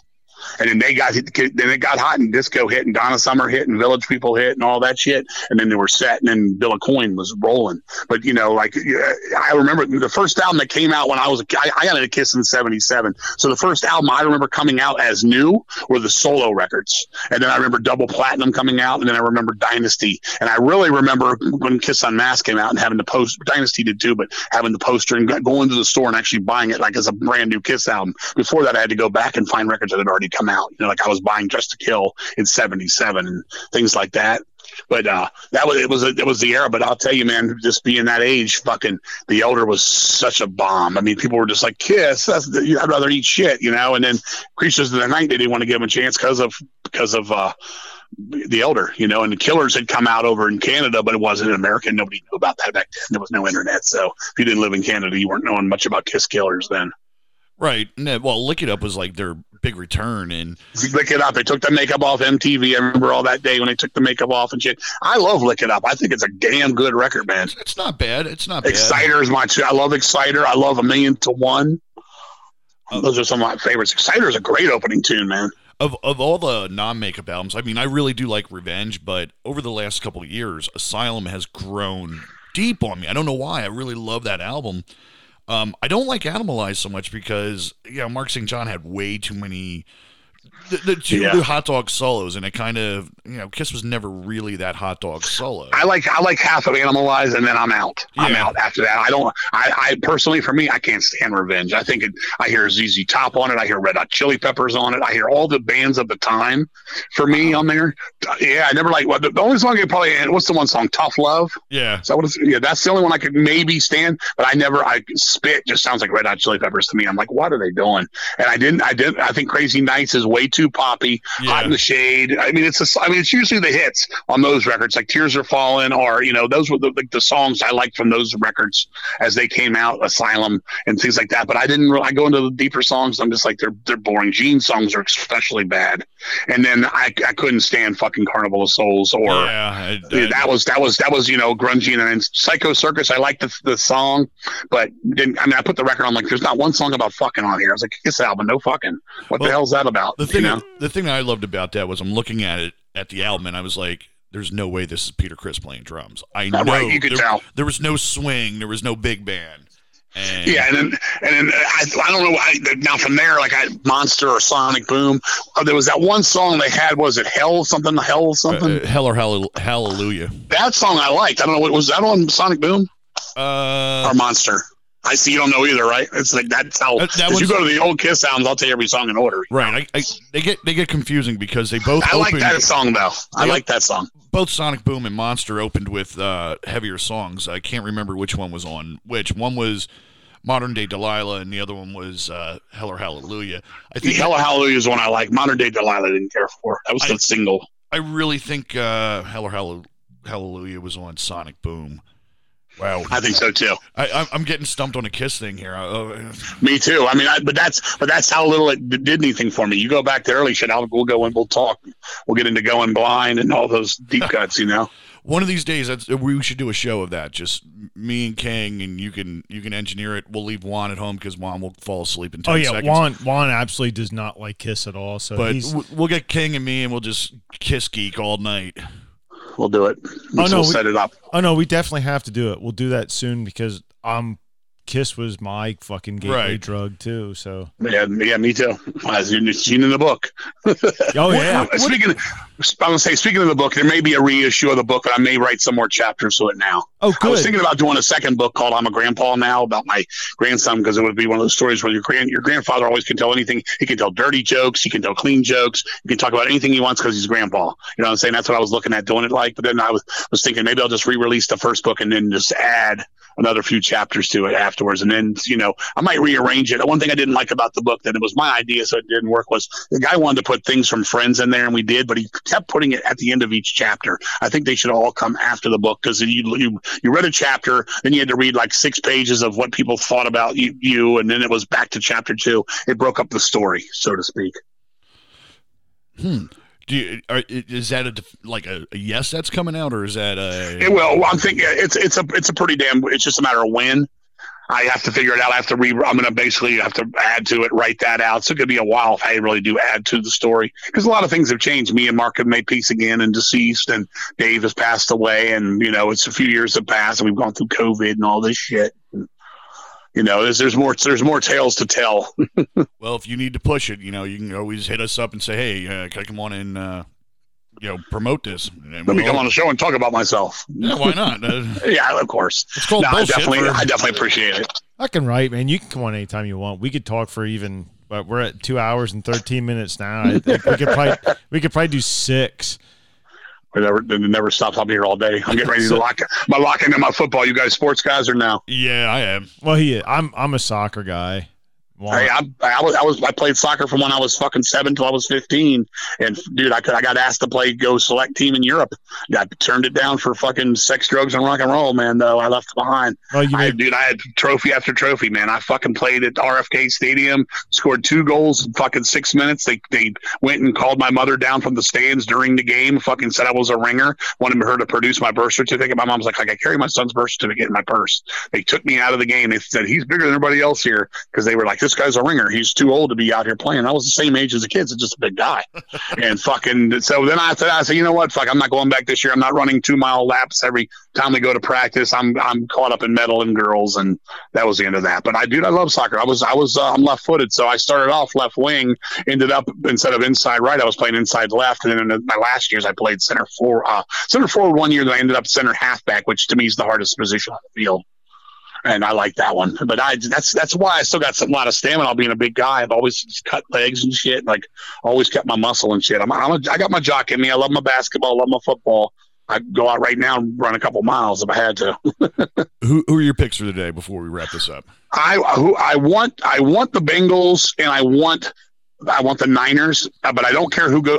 As long as Tom Brady's out and fucking Aaron Rodgers were out and Dallas was out, I'm cool hey, hey, hey, hey, man! You, oh, you got a Dallas guy there? Yeah, I'm a Dallas guy. Ah, never been a Dallas guy. I'm from DC. First off, Redskins growing up. Uh, my, I mean, I, have I've lost. You know, I'm a very committed guy to metal and stuff, but I lost commitment to a team because of free agency, which was years ago. When I saw Art Monk leave the Redskins and end up at the Jets and all that shit, and everybody started just abandoning their teams, which nowadays all they do is move teams. Yeah. I don't really have. I, I like the Eagles. I'm so happy when when when uh, Nick won the fucking uh, when Nick Foles beat Tom Brady. That was the greatest moment in sports history. You talk about the underdog of all underdogs. But anyway, um, I don't mind the teams that are. I just uh, Tom Brady rubs me wrong, not because he's a winner, but I just think he was too smug, and I do think he was a cheater.